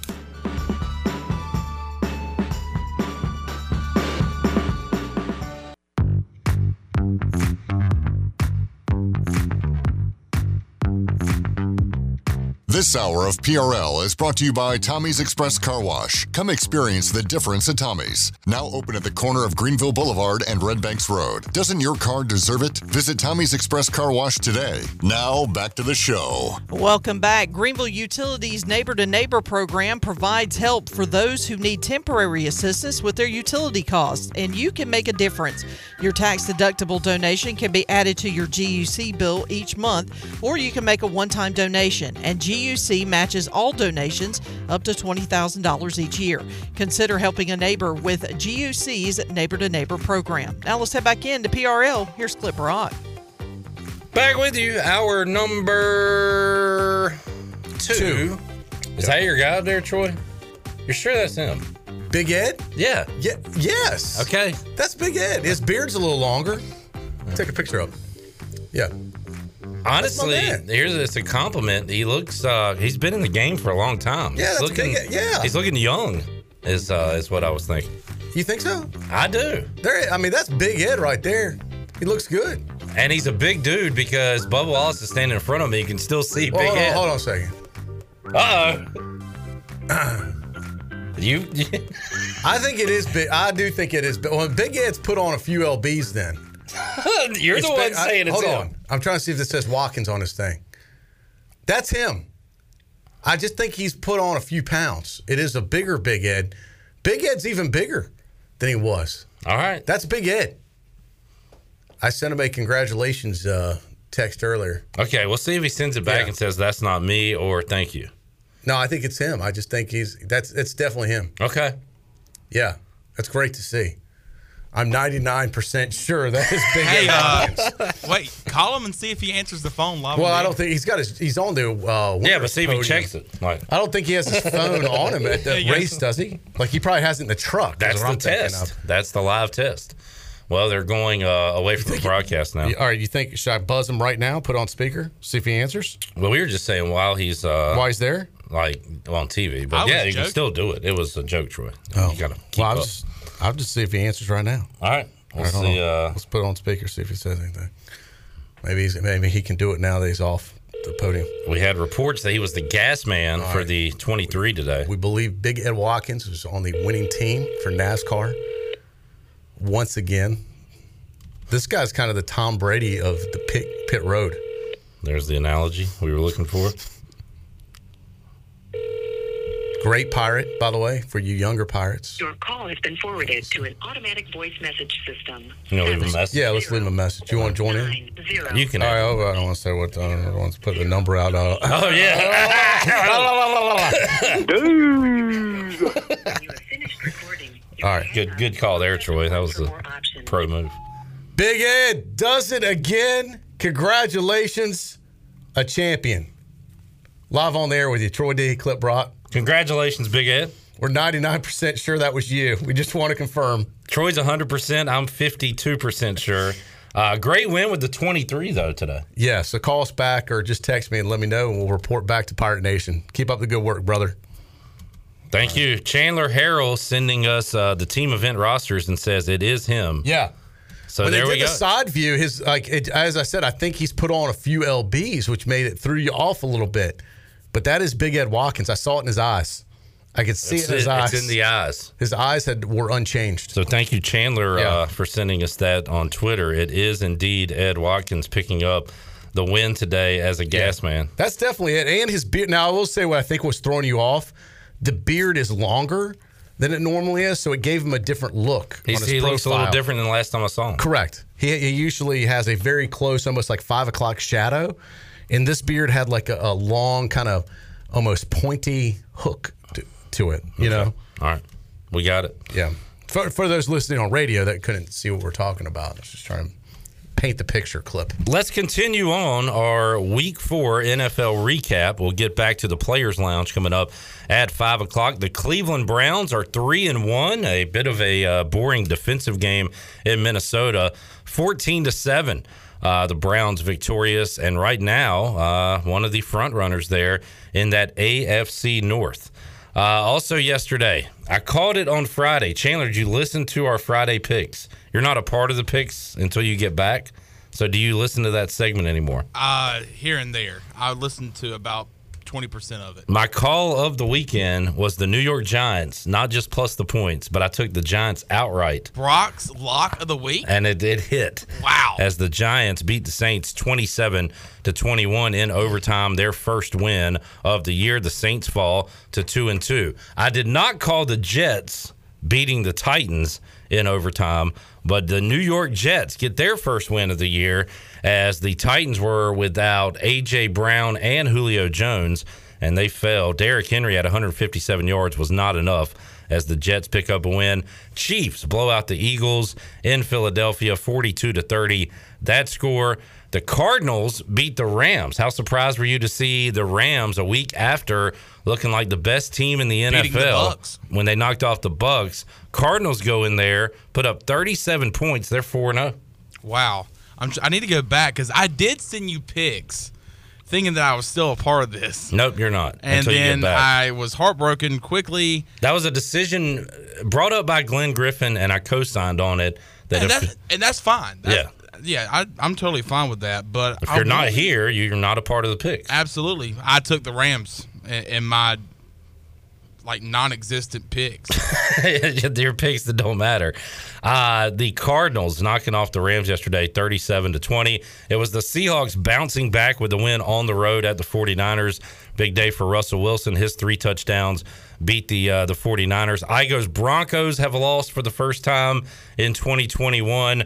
Ravens 23, Broncos 7. A bit of drama at the end of that game as the Ravens, I guess, have a record of 100 yard rushing games consecutively. So they ran a play instead of taking a knee at the end to get to 102 rushing yards. Today, Broncos coach Vic Fangio Said said it was. BS, and he was not surprised because that's how uh, Jim Harbaugh runs the operation in Baltimore. Oh, I didn't know that there was that much drama between those two. So he's never seen it before. Dodge the bullets because shots have been fired. He, who? What? He, didn't he say he's never seen anything like that before?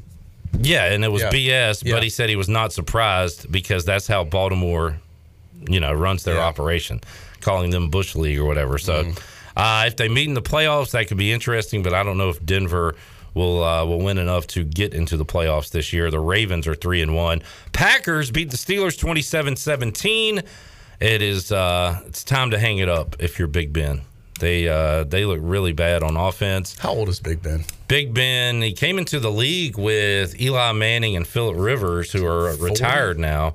Um, 40 something. Is he 41? He is 39. He will be 40 in March. And uh, about time for him to Yeah. hang it up, Troy D. Although Brady wants to play now, he said till he's 50. Tom Brady, it doesn't matter how old he is, he continues to get it done. Wasn't great last night, but, no, was but it was good also enough. terrible conditions. Raining for them. conditions. Mac Jones looked pretty good. He did. 275, He did two look good. touchdowns. Yeah. Had an interception. And uh, I tell you, I, I didn't care that much about the drama side of it. I was more watching to see could Belichick stop the Bucs and Tom Brady? And for the most part, the answer was yes. Their defense did a good job against Tom Brady and the Bucs. Where me and you differ, I was watching exclusively for the drama part. If you didn't know any better, you would have thought the Super Bowl was being played in October. You would have thought the Super Bowl was last night because they The build up and the, everything. the build up, Yeah. the pregame, Yeah. everything. Well, they definitely maximized it and, and you know, juiced it for all it was worth. I'm glad it turned out to be a good game. I uh, or I would not have stuck around for it. So at the end of the game, uh, by the way, Nick Folk misses a field goal. A lot of lot of criticism on Belichick there for kicking a 50 some yard field goal In the in bad weather instead of going for it on fourth and three. Because even if you make that field goal, Tom Brady still has 57 seconds and two timeouts to work with. Which would have been a great storyline. Maybe he was comes trying to set up that. Yeah. Maybe he wanted Brady to get the ball to see if he could stop him at the end of the and game. if you remember at the beginning of the game, the um, Buccaneers kicker missed a chip shot. I mean, it was like an extra point, and it sailed wide right. So not Ryan a great. Succop. Yeah, not a good night for the kickers. Did um something about Brady? Oh, I, you know, for all the NBC was pumping it up pregame, they showed the Patriots run out to the field for the first time, but when it was time for the the Buccaneers to run out, you know, right before the game, they went to commercial. Did you notice that? They didn't even show that. I did not. I saw the Brady. That's what I wanted to see. I wanted to see the Buccaneers, you know, Brady run out on the field. And find out what the reaction was going to be. I saw the Brady. Uh, I saw it on social media. He came out and did his patented run across the field and do the fist pump in the Yeah. end zone. I heard they cheered him when he came out onto the field, but then booed him when he came out kind of onto the game. which I thought was a, a good move. Yeah, kind of split the difference. Like once the game starts, Right. we're rooting against you, Yeah. but we still love you, Right. type of thing. So I think the the fans did it right. Yeah. Um, by the way, Redbeard saying McDonald's and DoorDash, I guess part of the uh, the 23 car paying off for Big Wallace Ed. team? Yeah. I- I'm not saying you don't get a name being Big Ed by not being big, right? Yeah. They don't call him Big Ed. Yeah. nothing. Big Ed is definitely he might be bigger Ed now. His name is Bigger Ed. I mean, I'm just you know we all struggle as we get older. All right, Troy, you always do this. You you, you say I'm not saying anything. You didn't even and recognize the guy, Clip. You're right. And then for a split second, you were questioning yourself. I know. Well, I get sold easily. I was talking about his face. I had a debate with Ellerby over the weekend that I was ended up being right on, but Ellerby was making the case like, "Oh, here's my case," you know, boom, boom, boom. I'm like, "Oh, maybe you're right." I look at it from both sides. I could easily be sold. okay. I'm saying. My point was. So you started selling me that maybe it's not it. Why? I'm like, well, you know, I what, was not trying to do that. I was just wondering. I wanted to be. salesman being easily sold. I wanted to be accurate on the air, which you should appreciate. Yes, Troy I do appreciate that, and congratulations to Big Ed Watkins, a great friend of the station, great friend of mine. All right, moving on. Yeah. Hopefully, he'll be here for the Thursday night game. A lot of times, he's able to come down for those Thursday games. That's right. We So have we'll one of have those uh, guest of the station coming up later on this month. I love Big Ed. And there's uh they're they're winding down the season, so uh, if not that Thursday, hopefully Yeah. postseason. Boy, can he brings here. his whole crew too. Boy, Whew. a lot of We mouths better- to feed. We better pack some extra pirate beverages that game. Uh, a couple other notes on the Bucs Patriots game. A very short hug between Belichick and Brady. Looked long by the photo. But reporters did make it clear that after the game, they apparently had like a 20 minute meeting and all Yeah. that. Brady uh, had a, a longer embrace with Josh McDaniels and his old teammates. I after think it was game. Josh McDaniels having a long embrace with Brady because I think he didn't want to let go. Like, come, I miss you, please. What's Brady doing like the pat? Like, all right, this hug's All over. right, yeah, like the hug is the over. awkward. Pat. All right, Yeah. okay, okay. Well, then you had the owner with a long conversation too beforehand, like Pre-game. Yeah, in the tunnel. Yeah, they They put showed that out there. of The. Patriots put that out there really quick. Yeah. But you got to figure those guys probably still talk and text back and forth, don't Yeah. you think? Yeah. Yeah. I mean, this isn't like the first time they've talked since he's left. This is just show business now for the cameras. But we only see what happens right after the game. So like that's what we go off of. But you and but you got to imagine you're right that these guys talk to each other. Yeah. So what they do right after the game is not a big deal anyway. right. I mean, it's but like we make it a you know we Right. make it into a big it's like deal. we talk here, but then there's a whole life outside of here that you communicate and do stuff. a lot of people got to know. Uh, is it Steve Belichick? Yeah, you know what? Uh, that I believe so. And I took a picture of him because I thought, what a weirdo He was this guy compared is. to uh, Joe Dirt. I was like, this guy. He is was compared to um, what's the movie where Here's the my- guy gets the dart in the neck with Will Ferrell? Oh yeah. Uh, is that old school? Old school. Yeah. Yeah. Dude, you got a dart in your neck. He looks Is like this that bad? guy. Is this bad? Uh, I, I don't know. Well, I missed the part with the tongue that he did. I've seen that all over Twitter. That was gross. Yeah, He had a And, lot like, happen. He had some weird looks to him, and I'm like, and then I'm wondering maybe this guy's on the spectrum. Yeah, You know? he's. I mean, I'm, and I'm being serious about that. Well, I talked about it with Glenn earlier. He's either didn't seem right to me. He's either off or he's doing like a Andy Kaufman type Borat type. that could thing, be where he's He playing knows- a role. Yeah, he knows he's on camera. Because if not, he's got he's got a mullet, weird faces. Yeah. He knows he's on. At one time, they were showing Belichick on the camera, and he came creeping up behind. And somebody said that he inst- the headphones he has on has the producer's mic in it instead of the uh, the team up at the top and stuff. Like the NBC's telling him where to be on the sidelines and the faces to make. Uh, Steve, can you not be so weird on this national game, please? And he's doing Gene Simmons Steve, kiss tongue. Steve, keep your tongue in your mouth for this game. Can you, can you quit being so creepy, Steve? I'm glad, you know, good for him. His dad's Bill Belichick because I don't know if he's employed by anything. That's what I was thinking. My son asked me that. He said, Tyler said, Dad, if this guy's not Bill Belichick's son, does he is he their uh, what is it? Their defensive coordinator or offensive coordinator? He's a defensive coach. Yeah. Um, I was going to look at his official title. You got him making those and I said, no, he probably's not. He He's their Patriots outside linebackers coach. Yeah, defensive coach. You Yeah. got him making those facial expressions, and his, he's got a dad that makes no facial expressions and goes. Yeah. He got all the personality. Coach, what's going on with your son there? It's on the You saw the same thing I saw. Yeah. Speaking of what, um, coach of Tampa Bay, what's that? Just went blank on his name. Bruce Bruce Arians. Bruce, Bruce. What is he wearing? It looks like uh, the bomb. Yes. Why? I don't see any other coach wear it like that or whatever it is. Do you? If they give up more than twenty points in a quarter, it explodes. And Like what? What is he wearing? It is like the like in this day and age of technology. How heavy is that thing? And why is he wearing it like a a, a vest you'd see guess- in, like Iraq or something? Other coaches are wearing it what on their belt, I guess, or Yeah, it's just a weird look. He isn't it? wears it strapped across his chest like a suicide bomb. Yes, and it's huge. Yeah, every game, It is just so distracting. and it's out there in the rain. Like Yeah, like that looks like it'd be a last bigger problem. Like I don't think I'd want it that close to my chest and could create a heart attack situation or something. That's his electrical thing. volt. Steve Spurrier had a visor. This guy's got a bomb on his chest. That's his sideline apparel. So you know that's going to be a great Halloween gag for somebody. Oh yeah, the Bruce uh, Oh Bruce yeah, Arians he'd be he'd be easy to dress up as. All right, uh, Troy D tonight to wrap up Week Four. Good matchup. We'll have it here on Pirate Radio. Raiders at Chargers. Raiders are three and zero. Chargers are two and one. I say the Raiders lose their first game tonight. What do you think about Zay and the Raiders against the Chargers? Uh, I think you might be right. You know, it seems like Raiders are almost maybe believing their own headlines. I wonder if they're starting to get too hyped up about who they are. You want to ask Coach Gruden about that? Uh, real quick? I, I would. I saw. I did see Zay Jones' dad here this week, and Robert Jones. it was good to man. see. Great to see Robert. Um, but what, what's uh, Coach Gruden? What do you think about tonight? Yeah, man. I tell you what, man. Justin Herbert, man. I tell you, I looked a lot of film. I that's all I do, man. I don't even eat, man. The only thing I do is watch film, and I watch film on Justin Herbert, man. And I think he's going to throw it all over the yard, man.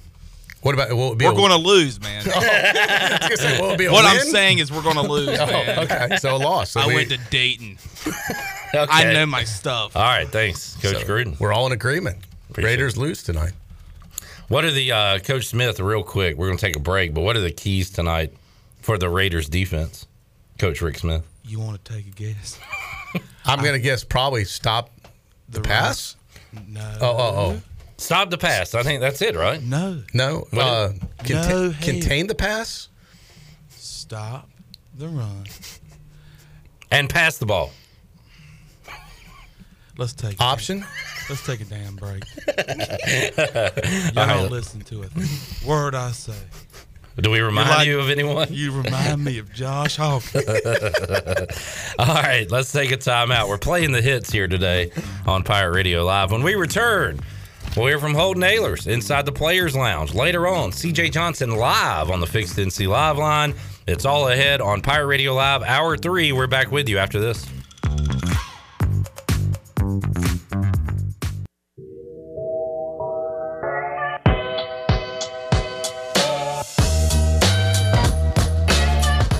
You're listening to Hour 3 of Pirate Radio Live. This hour of PRL is brought to you by Bud Light, reminding pirate fans to stay in the game and drink responsibly. Bud Light, the official beer of the ECU Pirates, and proudly distributed by Carolina Eagle Distributing since 1989. Now, back to the show. Welcome back. Save lives, be a hero, and make $700 your very first month donating plasma at Grifols Biomat USA.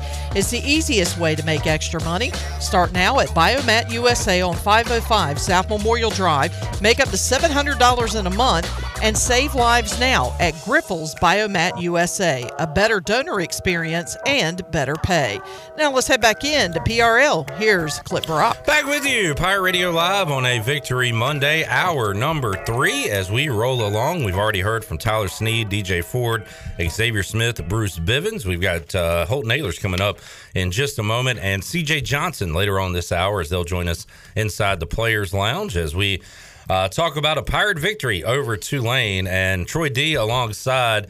Troy, um, you have picked the Pirates to win outright every game ECU has been an underdog when the line came out. I use that clarifier because ECU was the favorite against South Carolina. That shifted to South Carolina Yeah. being a, being a favorite. Now I'm going to I'm going to take away week one because that was Troy D buying into some offseason hype, being excited about week one. Yeah. And you pick the Pirates. That's that's that's Troy D. We're used to that. Yeah. But this Troy D that has had these feelings on the road at Marshall as a double digit dog and uh, and here at home against Tulane, a team that's beat ECU three times in a row, a team that's favored in Greenville at Dowdy Ficklen Stadium. You picked the Pirates. You had a feeling there. Yeah. This is kind of a this is a different Troy D. It's weird, clip. It's kind of like I almost feel like I'm kind of after that first game, I got that irrational exuberance out of my system. Got and I've that kind out. of been the voice of reason in many ways. And I, I think back to when ECU was 0 and 2. App State after the App State loss in South Carolina, and all this is on tape, and people can go hear it. And there was a lot of doom and gloom. People were really down, and I remember coming on with you that Monday clip and saying, "Look, I just don't feel that bad. I, I feel like ECU took South Carolina to the wire. I remember saying it took the Gamecocks the last play of the game to beat ECU. And if this was a Pirate team a few years ago, three, four years ago, they would have got smoked by this Gamecock team. And I just said, let's not all, there's a lot of football left in front of us. Let's take a deep breath because I said if the Pirates beat Marshall, it's a game changer. It kind of changes the whole outlook of the season. And, and I felt that they would go up there and respond. Indeed, they did. And then they came back and they had what I call a ugly win against Charleston Southern. And then again, people were doom and gloom. It was ter- and I was like, hey, look, ca- take a deep breath, calm down. We're two and two in non-conference play. That's what everybody wanted going into the season. If they come back and they beat Tulane, you're three and two, and anything's possible. And I felt they would do that, and they did. And then everybody's like fired up, man. I heard it on the fifth quarter, and, it, and look, I'm excited that people are excited. I'm excited myself, but let's tap the brakes. Let's tape it. Just like I said, let's take a deep breath when things weren't going good. Let's take a deep breath when things are going good. Let's calm down. We haven't gotten to a bowl yet. Let's not get overexcited. There's still a lot of football to be played. We're at the halfway point after this season, but I just want to tap the brakes a little bit. I don't want to go crazy. Go, oh, this is an eight, nine win season. Now, could it be? Possibly. Or could it be a three win season? Let's wait and see how the thing plays out. But right now, I really like how East Carolina's being has playing. I love the energy and the effort we saw last Saturday against Tulane. But I'm just saying, let's just focus one game at a time right now and not get ahead of ourselves. And who knows what could be in store. But I'm not ready to say, oh, this team has turned the corner just yet. Wow, I, I'm not sure quite how to uh, handle and talk to this Troy D. This is a different Troy D. Yeah, I'm just trying to be reasonable. Reasonable D. Yeah. uh, now the question is, I'm like uh, Tyrone Biggums, the Chappelle Show character, kind of scratching. You got any more of them feelings? I need some more of Uh, them feelings, Troy. I know it's. I, I would be disingenuous if I said I do right now, And I don't want that. I don't- I don't. I've genuine thought- I don't. I'm. Uh, I'm kind of. As I look into the crystal ball for this Saturday, it's it's it's hazy. Okay, it's blurry. Is it purple hazy? well, I feel like I need to Friday to wait until I have a. I don't have All a feeling. you're right back now. on Friday. Yeah, I, do Or- not, I do not have a feeling either way about this game right now. Here's something else I like about this I- new Troy D. It- usually you're a big save it for the show guy. Hey, I'll tell you Friday. I'm not Right. ready. Last week you put out your prediction on Sunday night. I felt so strong about it. And a lot of people did not. A lot of people did not see that. Now, I will say this about the Pirates. I did think ECU would beat Tulane. I was stunned at how bad they beat, and bad by I mean good, how bad they beat these guys down. Like, even I don't think I saw it that big You didn't have them scoring 52. I did not. I did not. I thought they'd be victorious, but I'd be disingenuous if I said, "Oh, I saw that type of play coming." I thought I remember saying I think they, you know, it could go down to the wire of victory. But I give East Carolina cr- credit. Finally, you know, they and they put their and now look coming out of half, it was a little slow. Another bad third quarter. It, it- that that could have that could have derailed this team, but in the past, but they didn't let it get them down, and they got back on track, and they kept their foot on the gas, and that's what I like to see. Point being, you, you don't have to wait till Friday. If you correct, if you're on the way home tonight at a stoplight and it hits you, pull over, go ahead and put it out there. All right, fair enough. Whenever you're ready, I mean, yeah. Whenever it hits you, because right, I really, I think, man, if ECU could pull this off this weekend, is this a could you imagine? could you imagine four straight wins? Could have been ah, five. I know. Should have been I five. try not to think about South Carolina. Should have been five and one if the Pirates are victorious Saturday, man, I mean, then it's a whole new ball game right there, my friends. But four and two could be looking pretty good too. That would be 2-0 in the super sweet halfway through the season. This would be a legit, what I call a legitimate win. I don't care who their quarterback is. You're still going on the road against a tough UCF team. This they go if they pull this one off. This is a legit road win right here. I think they already had one of those this year. They did against Marshall, but I'm talking about conference. Yeah. Legit road win. And we keep saying this is the first fill in the blank in a while. That would be the first legit conference road win In a, in long, a while. Yeah, because I mean, do you call UConn a legit conference win? We don't call that a legit win at all. No matter if it's home, road, space. Right. No so matter this- where it is. I'd have to look in the media guide to see Yeah. when the last time ECU's had a legit road win in the conference. Yeah. All right. Well, when you get So- that feeling one way or the other, let Yeah. us know because uh, But I will tell you the feeling I did get. I'm waiting. so I'm so pumped up about this team now. I made an impulse buy, Clip Rock. This was not even in the plans, not even on the radar, not even being considered. I was headed to Atlantic Beach this weekend to watch the game with some friends. On what is it? E- it going to be ESPN Plus? They announced what the game's going to be on. yes, but I do not know. Um, And I'm checking right now. Troy D is so fired up about this pirate performance. He put his money where his mouth is. And he bought an airline ticket and he will be live in Orlando to watch the Pirates play. Troy, hmm. Troy D will not need ESPN Plus this weekend. No. Because you're going to be in the bounce house. I will be there. I got so fired up, went ahead and pulled the trigger today. All right. I'm I'm all in on this road trip. I like it. That that's how I, you know, feel about it off the air. Phil Simms said it first. Now Troy D saying it. I'm going to Disney World. He'll be there on Saturday. Well, at least Orlando. At least in the area. Kissimmee, Kissimmee, whatever you call it. Yeah, it. Kissimmee. Kissimmee. Hey, Yeah. Kissimmee. All right. Uh, Where's the villages? Is that nearby? I hear that's a fun place. mm, You ever heard of the villages? Not familiar. I got a bunch of friends that I know that have retired there. Oh. You haven't heard of the villages? It's like the number one retirement community in the country. Troy, I don't hang out with 60 year old people. So, no, I haven't. Is it is it bad that I even know that? You haven't Oh, heard man. of It's like swingers for old people. I've What heard of Del Boca Vista because that's where. Uh, Google the villages, man. No. Do it, man. It's a wild time, man. I heard the shuffleboard's crazy down Those there. old people got a lot of time on their hands, if you know what I mean, man. All right. Well, maybe you can see some of your buddies at the villages. You'll be the hot young guy there. Exactly. That's what I'm talking about. Have you been like tanning all summer so you can pick up some pick up some women? You know at what I'm villages? talking about, man. they got a lot of money down there, man. Some hot babes. all right, the villages. Yeah. Okay. Couple of 65 year old babes, man. All right, you hear hot stuff down there. All right, let's. uh Villages. I think it's right by Orlando, for real. Okay, I believe you. Okay. Let's take a time out, Troy, and we'll come back. We'll hear from Holton Ahlers. Holton Ahlers, looking forward to catching up with QB1. And after that, uh, CJ Johnson going to join us as well. We'll go back inside the Players Lounge and make you a winner on this Monday edition of Pirate Radio Live. Back with you after this.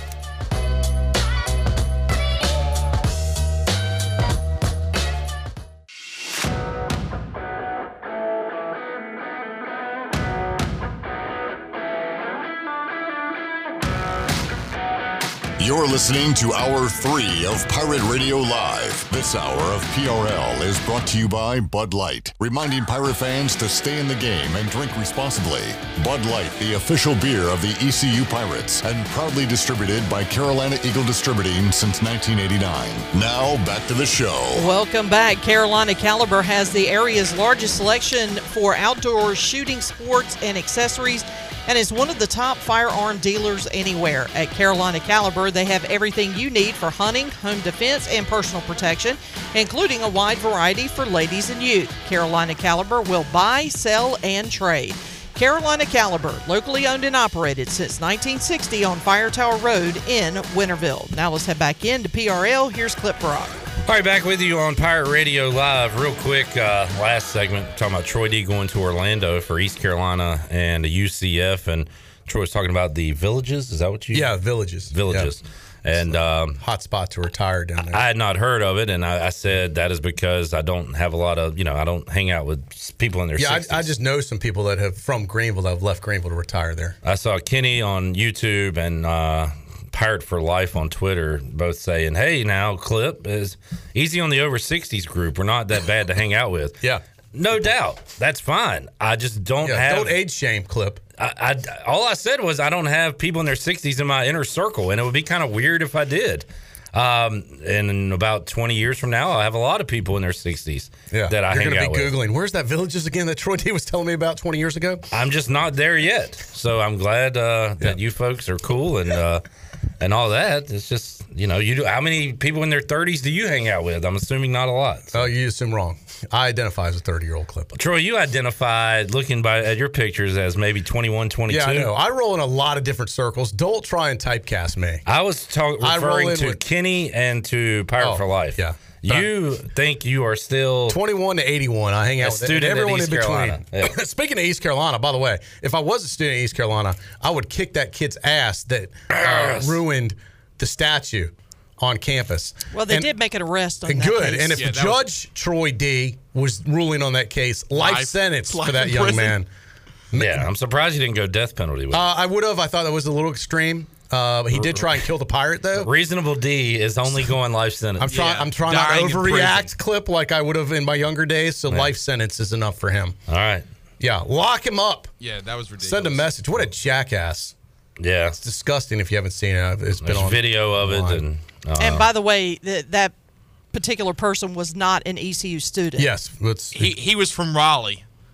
Those damn Raleigh kids. yeah, a lot of troublemakers up there. they pee in their own stands. I hear Probably a Wolfpack guy. could be. Uh, all right. By the way, and if you're looking for that video, you're probably not going to see it on Facebook because Facebook's suffering a major outage today, and still uh, we are not broadcasting on Facebook right now. We are on YouTube Live, and we'll be archived on YouTube. So go to our uh, YouTube page. If you can't find our YouTube page, you can go to our website, and the link is right there on the homepage, pr927fm.com, and it'll take you right to our Pirate Radio TV YouTube page. And we're also on all radio stations. We're on the internet, on our website, on the TuneIn app. So there's plenty of places to listen. But uh, Facebook, man, they're in they're in big trouble, man. I tell you what, man. And that Not includes good, all the That- Facebook owned apps. That includes Instagram, WhatsApp. WhatsApp. Yep. All of those are all down. So they are uh, actually they're not. All they're saying is we know it's a problem. We're working on it. Uh, there is some discussion of whether it was sabotage and whether they've been hacked or it was an internal error that has caused this. Of course, uh, Facebook has not been getting good pub lately. They- Timing's weird, right? Because of an interview. They just did night. six. Uh, whistleblower blower was on 60 Minutes last night talking about some of their internal problems with the way they run their business. They uh, some of the executives got grilled on on Capitol Hill last week. This has been a uh, bad week or so for Facebook, but they've got some major uh, issues going on with the site right now, and there's a lot of rumors out there as far as how how widespread this thing could be and who's behind it. It's a bummer, man, because I watch a lot of film on the CUSA on Facebook, man. Yeah. oh, just think if, our our, game- football just- game. yeah, thank Holy crap! Thank God we're on ESPN Plus and not Facebook Live. Pretty sure Marshall's got one like this weekend, right? Yeah. On Their whole season's on Facebook. They may or may not have it fixed in Wow, time. what a bummer that would have been. So yeah, glad it happened today and not then. All right, uh, Yeah. Troy D. Luck- uh, my friend just texted me though. He did say, luckily, my OnlyFans page has not been affected. So, Hmm. for all you fans out there. Chandler gave you the. Oh come on, man! side. That was Nah, funny, man. We're not talking about that, man. You're not that guy, pal. Trust me. I don't You're know what not that that is, guy. man. Was that what supposed is to it? be funny? Yeah. Tell you off the air, man. Was that supposed to be funny? By the way, somebody. Uh, so the other night, we had a caller call in, said he met a guy named Kevin met another Kevin I that calls this. into the fifth quarter, The bromance. and like they they they're buddies. We now. connect, like we make people relationships happen. We are connecting the Pirate Nation. Yeah, And then he said, uh, "By the way, Monica, if you're single, Yeah. I'm all about it." Any And now we're word- a love show. Any word from Monica? uh, I guess we'll have to wait till this week to get Monica's response. we'll have the update. Yeah. Now we're I like think young Monica's and the mar- If it's the Monica I'm thinking of, I think Monica's married. yeah, taken. So But who's to say things could have changed? hey, maybe uh, paint chip helmet lady is single. And by the way, I heard that call. I, am pretty close to the field where I sit. I thought the helmets looked fantastic. You know me, I'll criticize uniforms and helmets when they don't look right. Don't criticize anything. Correct. I, that is out of all our problems, that is not a problem. They were I chipped to thought- hail. I thought the helmets They're looked chipped to great. hail. I loved the purple chrome helmets. In fact, I thought it looked fantastic. I did not see a single issue out there. I don't know what this chip to hail is, but they look good to me. I do remember someone that whose whose helmet used to always be chipped. Alex Turner was a defensive oh, Well, tackle. because he here, played 100 plays a game. and he played like every snap and was getting hit every snap. I remember his helmet. Half of his helmet was white, half of it was, was purple.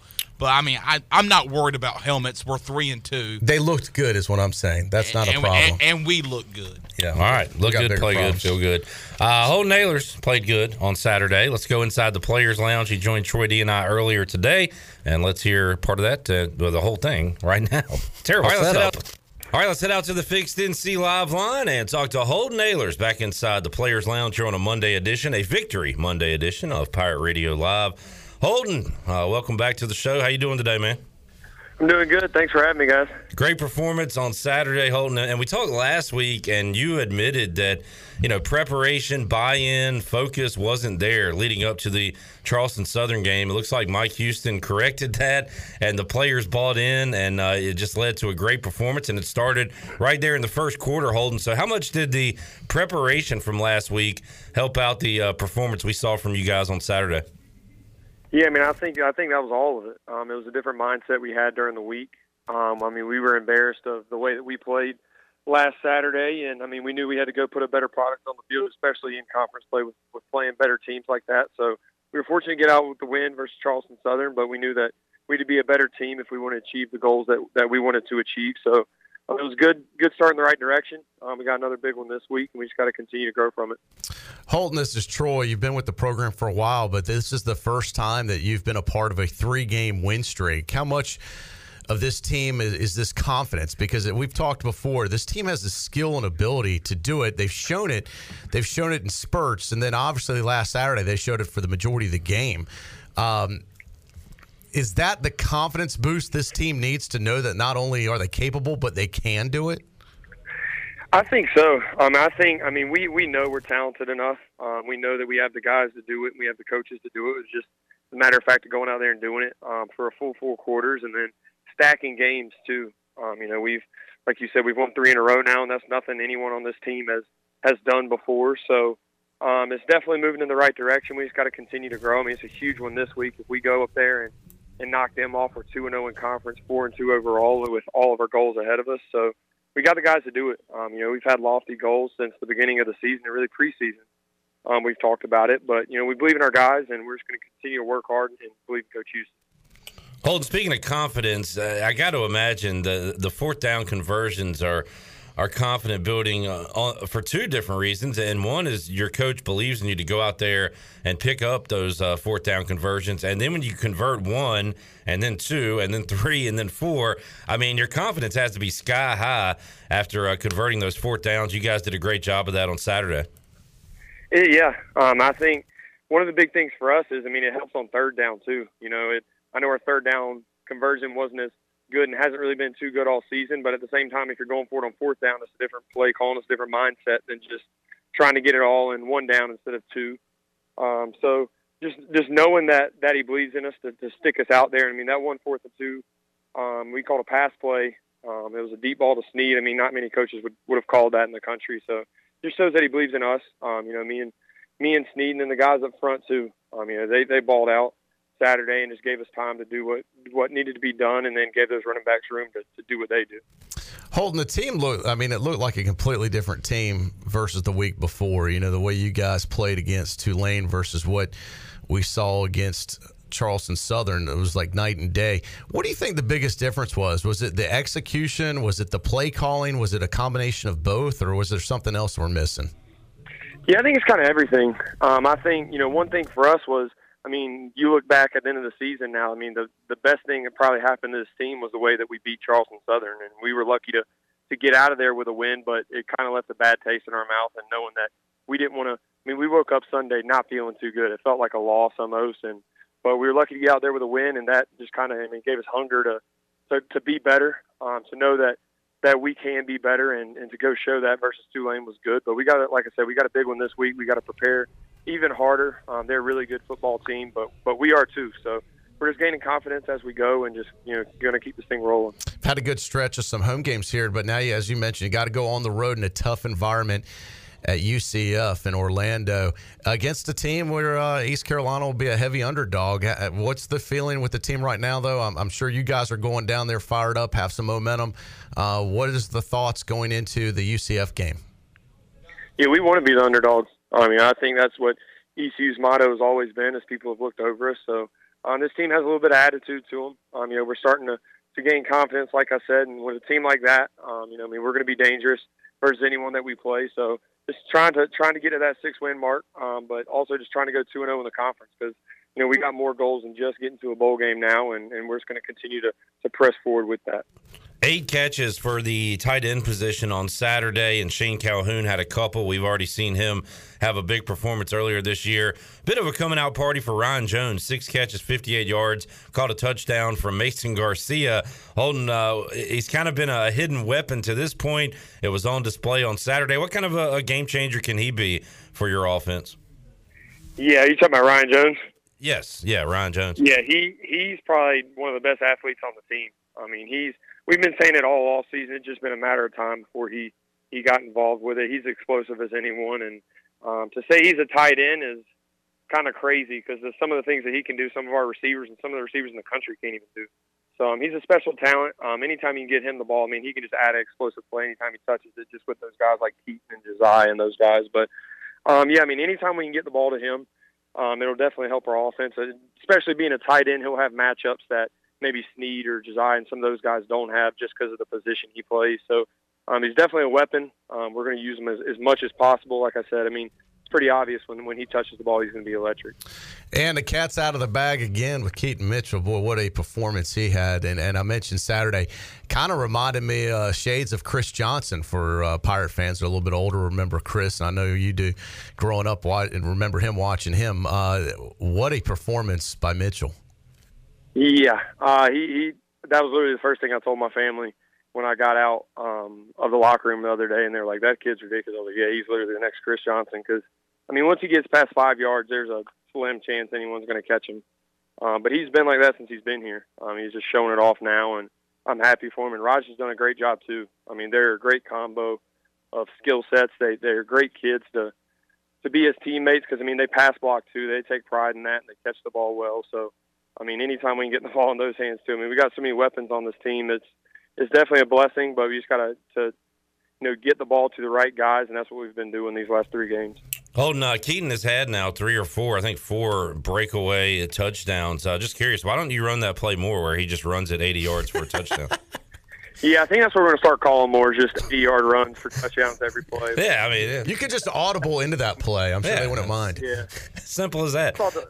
I'll, I'll talk to Donnie about it, see if we can Yeah. ice up some, some more touchdown runs. Uh, but seriously, and you mentioned the O line earlier, uh, Holton, maybe their their best game of the year, opening up holes for Keaton Rahjai, and then the pass protection to allow you and uh, as a team go over 300 yards passing. You had 288 and two touchdowns. O line uh, played fantastic against a Green Wave team that in years past has been really good defensively against ECU.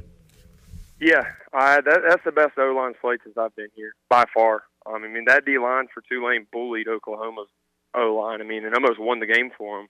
So I mean, that's a good football team that we that we beat, and that our O line really, you know, kind of set the tone for. And I mean, I hope they play like that the rest of the year. They got a little bit of confidence in them too. Now we're getting guys healthy again, and and the rotation is going good. So I mean, I, if they play like that, you know, we're gonna be a dangerous team. Holton, keep up the good work. Uh, Players Lounge is a lot of fun when we're winning. So let's uh, maybe stack them up here and get four in a row as we talk next week. For sure. Hopefully, I'll see you guys. All right. Good luck, man. All the best. Thanks.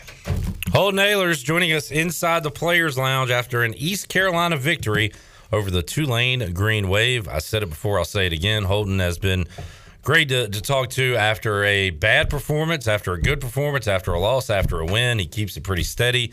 And uh, but he was fired up, Troy, uh, to win that one on Saturday. Now ready to move on to UCF. Yeah, I had a chance to talk to him too off the air a little bit today, and he is uh, definitely re- energized. Let me say to to lead this team, and uh, he's faced some adversity earlier this year, and I think he's handled it once again with class and uh, just a just a great representative and a great pirate is Holton Ahlers. So uh, I think the best still could be yet to come, Clip. We still got to go out to the Fixed NC Live line and talk to CJ Johnson. We'll take a break right now. We'll make you a winner and open up the Pirate Radio booty bag here on a Monday. Booty, booty, booty, booty, booty everywhere. Booty, booty, booty, booty, booty everywhere. All right, Pirates have been big winners lately. Now you can be a winner. Shirley, what do you want to give out on this Monday? How about a $10 gift card to Quarters Bar and Grill? All right, sounds like a great one. Uh, some great food over at Quarters Bar and Grill. You can watch some sporting uh, events and enjoy some cold beer as well.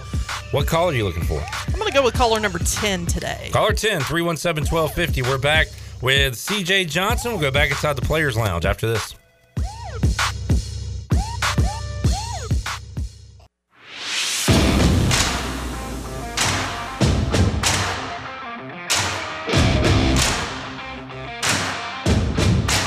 You're listening to Hour 3 of Pirate Radio Live. This hour of PRL is brought to you by Bud Light, reminding pirate fans to stay in the game and drink responsibly. Bud Light, the official beer of the ECU Pirates, and proudly distributed by Carolina Eagle Distributing since 1989. Now, back to the show. Welcome back. Orthopedics East and Sports Medicine Center, Greenville's new extended care clinic, is now open Saturdays and Sundays from 10 a.m. until 2 p.m. so you can avoid the emergency department for any urgent orthopedics care. For more information, call 757 2663 or visit orthoeast.com.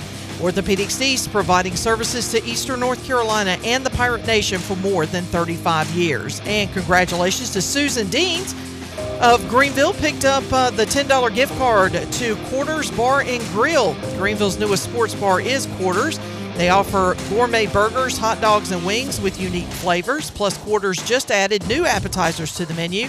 Quarters Bar and Grill is open Wednesday through Sunday from 11 a.m. until 11 p.m., located in the shopping center right behind Krispy Kreme. Now let's head back in to Pirate Radio Live. Here is your host, Clip Rock. All right, congratulations. Susan Deans, our uh, resident Panthers fan, needed a win after her Panthers did not get a win on Sunday against the Dallas Cowboys. The Pirates did pick up a win on Saturday, 52 to 29 over the Tulane Green Wave. Uh, Clip Rock here, Troy D here. Let's go out to the Fixed NC live line and go back inside the Players Lounge and talk to ECU wide receiver CJ Johnson, who joins us again. CJ, how you doing today? I'm, I'm doing good. How are you? Doing great. Uh, CJ, four catches, 52 yards. You had 52 yards. Your team scored 52 points, so you had to be feeling pretty good uh, coming off uh, Saturday on that big, that uh, big performance by your guys. Oh, I, it was it was a great performance. We played um, we played the game that we know how to play, and we we played as a team, and it was no question up front who was the most physical team. Yeah, and CJ, it seemed, especially in the offense, it seemed like everybody had a role. Uh, the the guys running the ball ran good. Uh, you guys made big catches. Uh, the offensive line, I thought, had their best game of the year so far. It was a, a really a true team performance. I thought. Oh yeah, most definitely. And I gotta give my I gotta give the ups to the key, and that man ran for two twenty two. Like you have you don't see backs doing that every weekend, and um, I think he is definitely one of the top notch backs. And then you got Rahjai right behind him running for another hundred yards. So I mean, the offensive line did what they had to do. And they did, and they played a great game all game. Uh, CJ, I've heard uh, former Pirates tell me that uh, if you don't block as a wide receiver for Donnie Kirkpatrick, you're not going to play. So blocking is an important thing for a wide receiver. I guess the good news with Mitchell is you don't have to block for too long, right? Because you you hold your guy for a second or two, Mitchell's going to fly by everybody anyway. Oh yeah, that most definitely helps. But yeah, um, they definitely weren't lying to you. Not even not even if you don't block for Donnie K. If you don't block if you don't block for anybody, you won't play. So uh, perimeter blocking is a big focus that we have on during practice and getting better at it. CJ, you were one of four Pirate receivers to catch for over uh, 50 yards on Saturday. Snead, four for 78. Audie, four for 60, uh, 76. And Ryan Jones, uh, we've seen flashes of him. He caught a touchdown week one, but six catches, 58 yards, and a touchdown. Bit of a coming out party for him, CJ. What, what have you seen from him in practice? And uh, were you anticipating this big day for him, uh, Ryan Jones? Oh man, he's a um, he's a hardworking athlete. Uh, I, I definitely I definitely respect him and his game and um, his mentality that he brings to the game. He's a great player. CJ, you guys went into the half with, with a huge lead and a lot of momentum. I'm just curious, what is uh, what did Coach say to you guys at halftime? Because you know you came out in the third quarter and Tulane scored 16 points unanswered. Now the Pirates did bounce back and got it put together in a great way fourth quarter. But what what was the attitude at halftime? What was said and what happened kind of third quarter? Oh man, we um I think I think what happened third quarter is we most definitely we just uh didn't warm up like we were supposed to and uh we came out a little sluggish, but um in the locker room he was just like like it's not over yet. We still got two more quarters of play. It was like we got to keep our um, foot on the gas. We had a Parmalee hangover at halftime. I saw, you know, the Parmalee was finishing up their set. It was kind of a crazy situation. You had Tulane practicing on the field. East Carolina was coming out, and Parmalee still had about half their uh, "Feels Like Carolina" song still to go. It was a wild scene out there at the end of halftime, but at least you got to ca- catch some of the end of the concert there, CJ. oh yes, sir. That's always good. CJ Johnson joining us, East Carolina 52 to 29. First time, I guess, we've been able to ask you about this, CJ. How's a three game winning streak feel for you?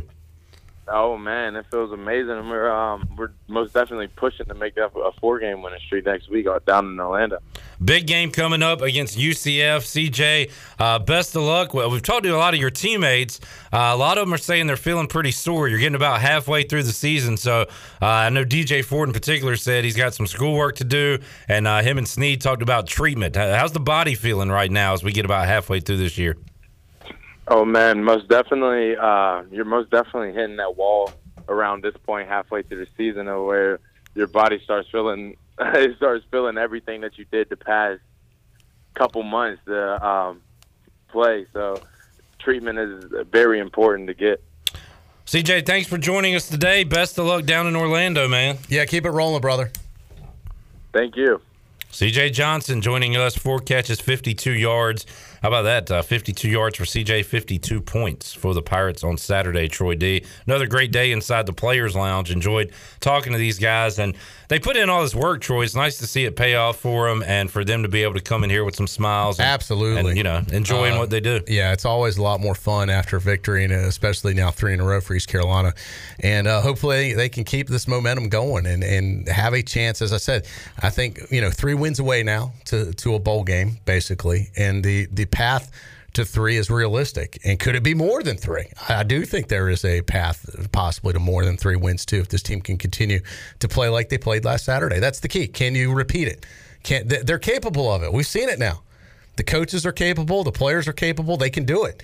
Can they duplicate it this next week? That's the big question. All right, we got one more break to take. Speaking of winning, uh, Big Ed Watkins Confirmed. chiming back with you. That's Yes, an sir. awesome picture he sent. Put you need to Yeah. put that out on social media, Troy. D. All right, well, it won't be on Instagram or Facebook, but I'll put it. We're down to. Twitter. Uh, if you missed it, uh, those uh, social media sites are down, but uh, Twitter's out there. Big Ed Watkins sending me a great photo. I'll put it out there on uh, Pirate Radio. Twitter. Bubba Wallace winning today. Big Ed, the gas man for the 23 car today. And a big smile from Big Ed and Bubba Wallace after that win. Uh, when we return, we'll uh, look back at the fifth quarter, Troy D. Dusty and New Bern, maybe the call of the night. The minute I heard it, I was like, wow, I wish I could replay that. And I haven't heard it since. I didn't get a chance to go replay it Sunday, so I look forward to hearing it again.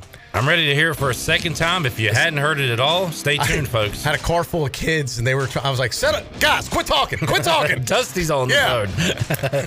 Started right. yelling at them, cranking up the uh, fifth quarter. We'll replay that and uh, get ready to wrap it up on a Monday. Back with you after this.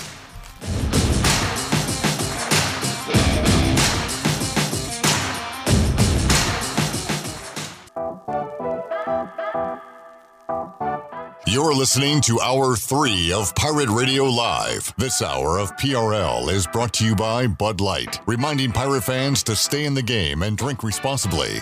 Bud Light, the official beer of the ECU Pirates, and proudly distributed by Carolina Eagle Distributing since 1989. Now, back to the show. Welcome back. Taking a look at your stock market report for today. The Dow was down 323 points at three, uh, 34,002. The Nasdaq was down 311 at 14,255, and the S&P dropped 56 at an even 4,300.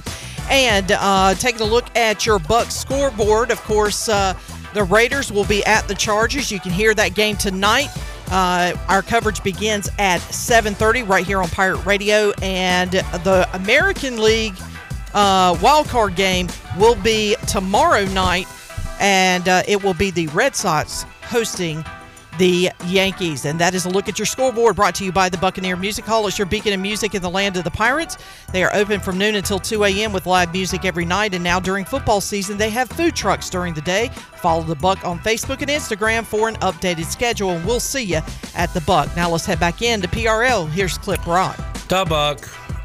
Da Buck. We'll have Red Sox fan and baseball aficionado Malcolm Gray join us on Tuesday to talk some postseason and to get you ready for that wild card game on Tuesday. We'll also talk to the play-by-play voice of the UCF Knights, Mark Daniels, will join us on the show on Tuesday as well.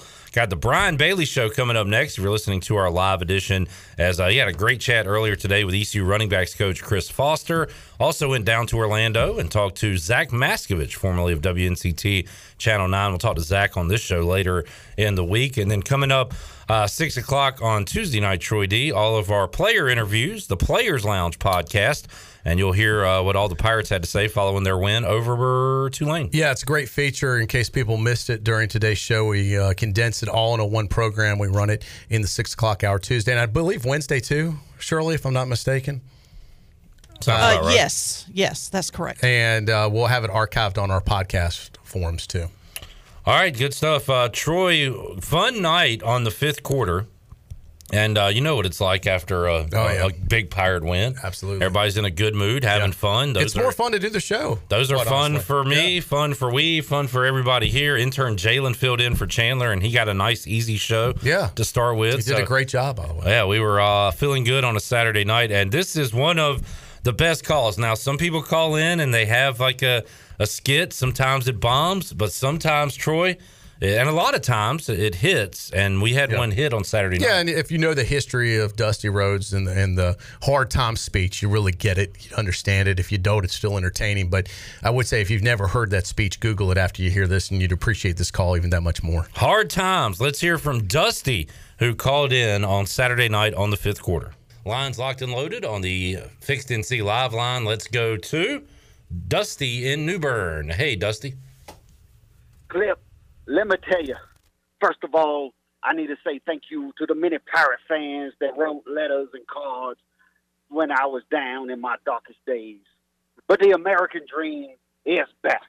And let me tell you, I got no respect for Tulane, no respect, no honor. But there is no respect amongst thieves. And let me tell you, the Pirates, we had fallen on hard times. But Cliff, you don't know hard times. Hard times is the American auto worker that goes to work and got four or five kids at home and can't make enough money to put food on the table. Hard times is a man that goes to work and at the end of 30 years, they give him a watch and say, hey, daddy, a computer took your place. And the Pirates were brought on hard times by Jeff Compher. But let me tell you, Clip, the Pirates and the American Dream are back. Let me tell you, that was the hardest hitting performance I've seen in at Vickers Stadium since Quentin Cotton and Pierre Bell was rolling the field. And let me tell you, Clip, the UCF Knights are on alert because next Saturday in Orlando, Florida, and that erected set of a stadium they call a bounce house, the Pirates of East Carolina are coming. And let me tell you, Clip, the American dream will be heard loud and clear. Go Pirates! Dusty, the American Dream. Gives me goosebumps to hear it again. Awesome stuff. I loved it. Daddy. That's great. I hope he'll call in again. If you will. We've heard from uh, Randy in the past. Uh, Randy Savage has called in before Yeah. Troy D. That was our first Dusty Rhodes uh, call in. I, it made me go back and watch the original Hard Times. Great promo. Speech promo. And uh, man, this guy, it was good. Yeah. He hit the uh, hit all the points. Yeah. Kid, I was in the car after the game, and my kids were like, Dad, why is he talking like that? I'm like, quiet, kids. Dusty's talking. I'll explain Show some respect. Yeah. Sorry if I yelled at my kids. I wanted to hear that in real time. Good stuff. Thanks to everybody who called in, uh, checked in on Saturday night. We had a lot of fun recapping East Carolina and Tulane. We'll be with you Saturday, 2 o'clock on the Bud Light pregame tailgate. We'll have a live check-in down at the Bounce House. My first road trip clip rock of the year. Had a conflict uh, in Charlotte. So down at the Village with uh, Troy D coming up. I'll see what's popping. Technically, it's the Villages. Villages. Yeah, it's more than one, but Uh, plural. Yeah, I'll check in with you. We'll get a live report down there in Orlando. Looking forward to it. Sounds good. And uh, Troy will check back in with you on Friday here on Pirate Radio Live. Indeed. Look forward to seeing you hour one. Big Tuesday show on tap. Mark Daniels, the voice of the Knights. Malcolm Gray will join, join us to talk some baseball. Uh, Stephen Igo, Jeff Nadeau, and uh, also we'll recap the Mike Houston press conference, uh, which is coming up on Tuesday as well. Charlie Rhodes, Chandler Honeycutt, Troy D. I am Clip Rock. We'll see you Tuesday, 3 o'clock, for an all new edition of Pirate Radio Live. Thanks for listening to Pirate Radio Live, an exclusive presentation of the voice of the pirate nation.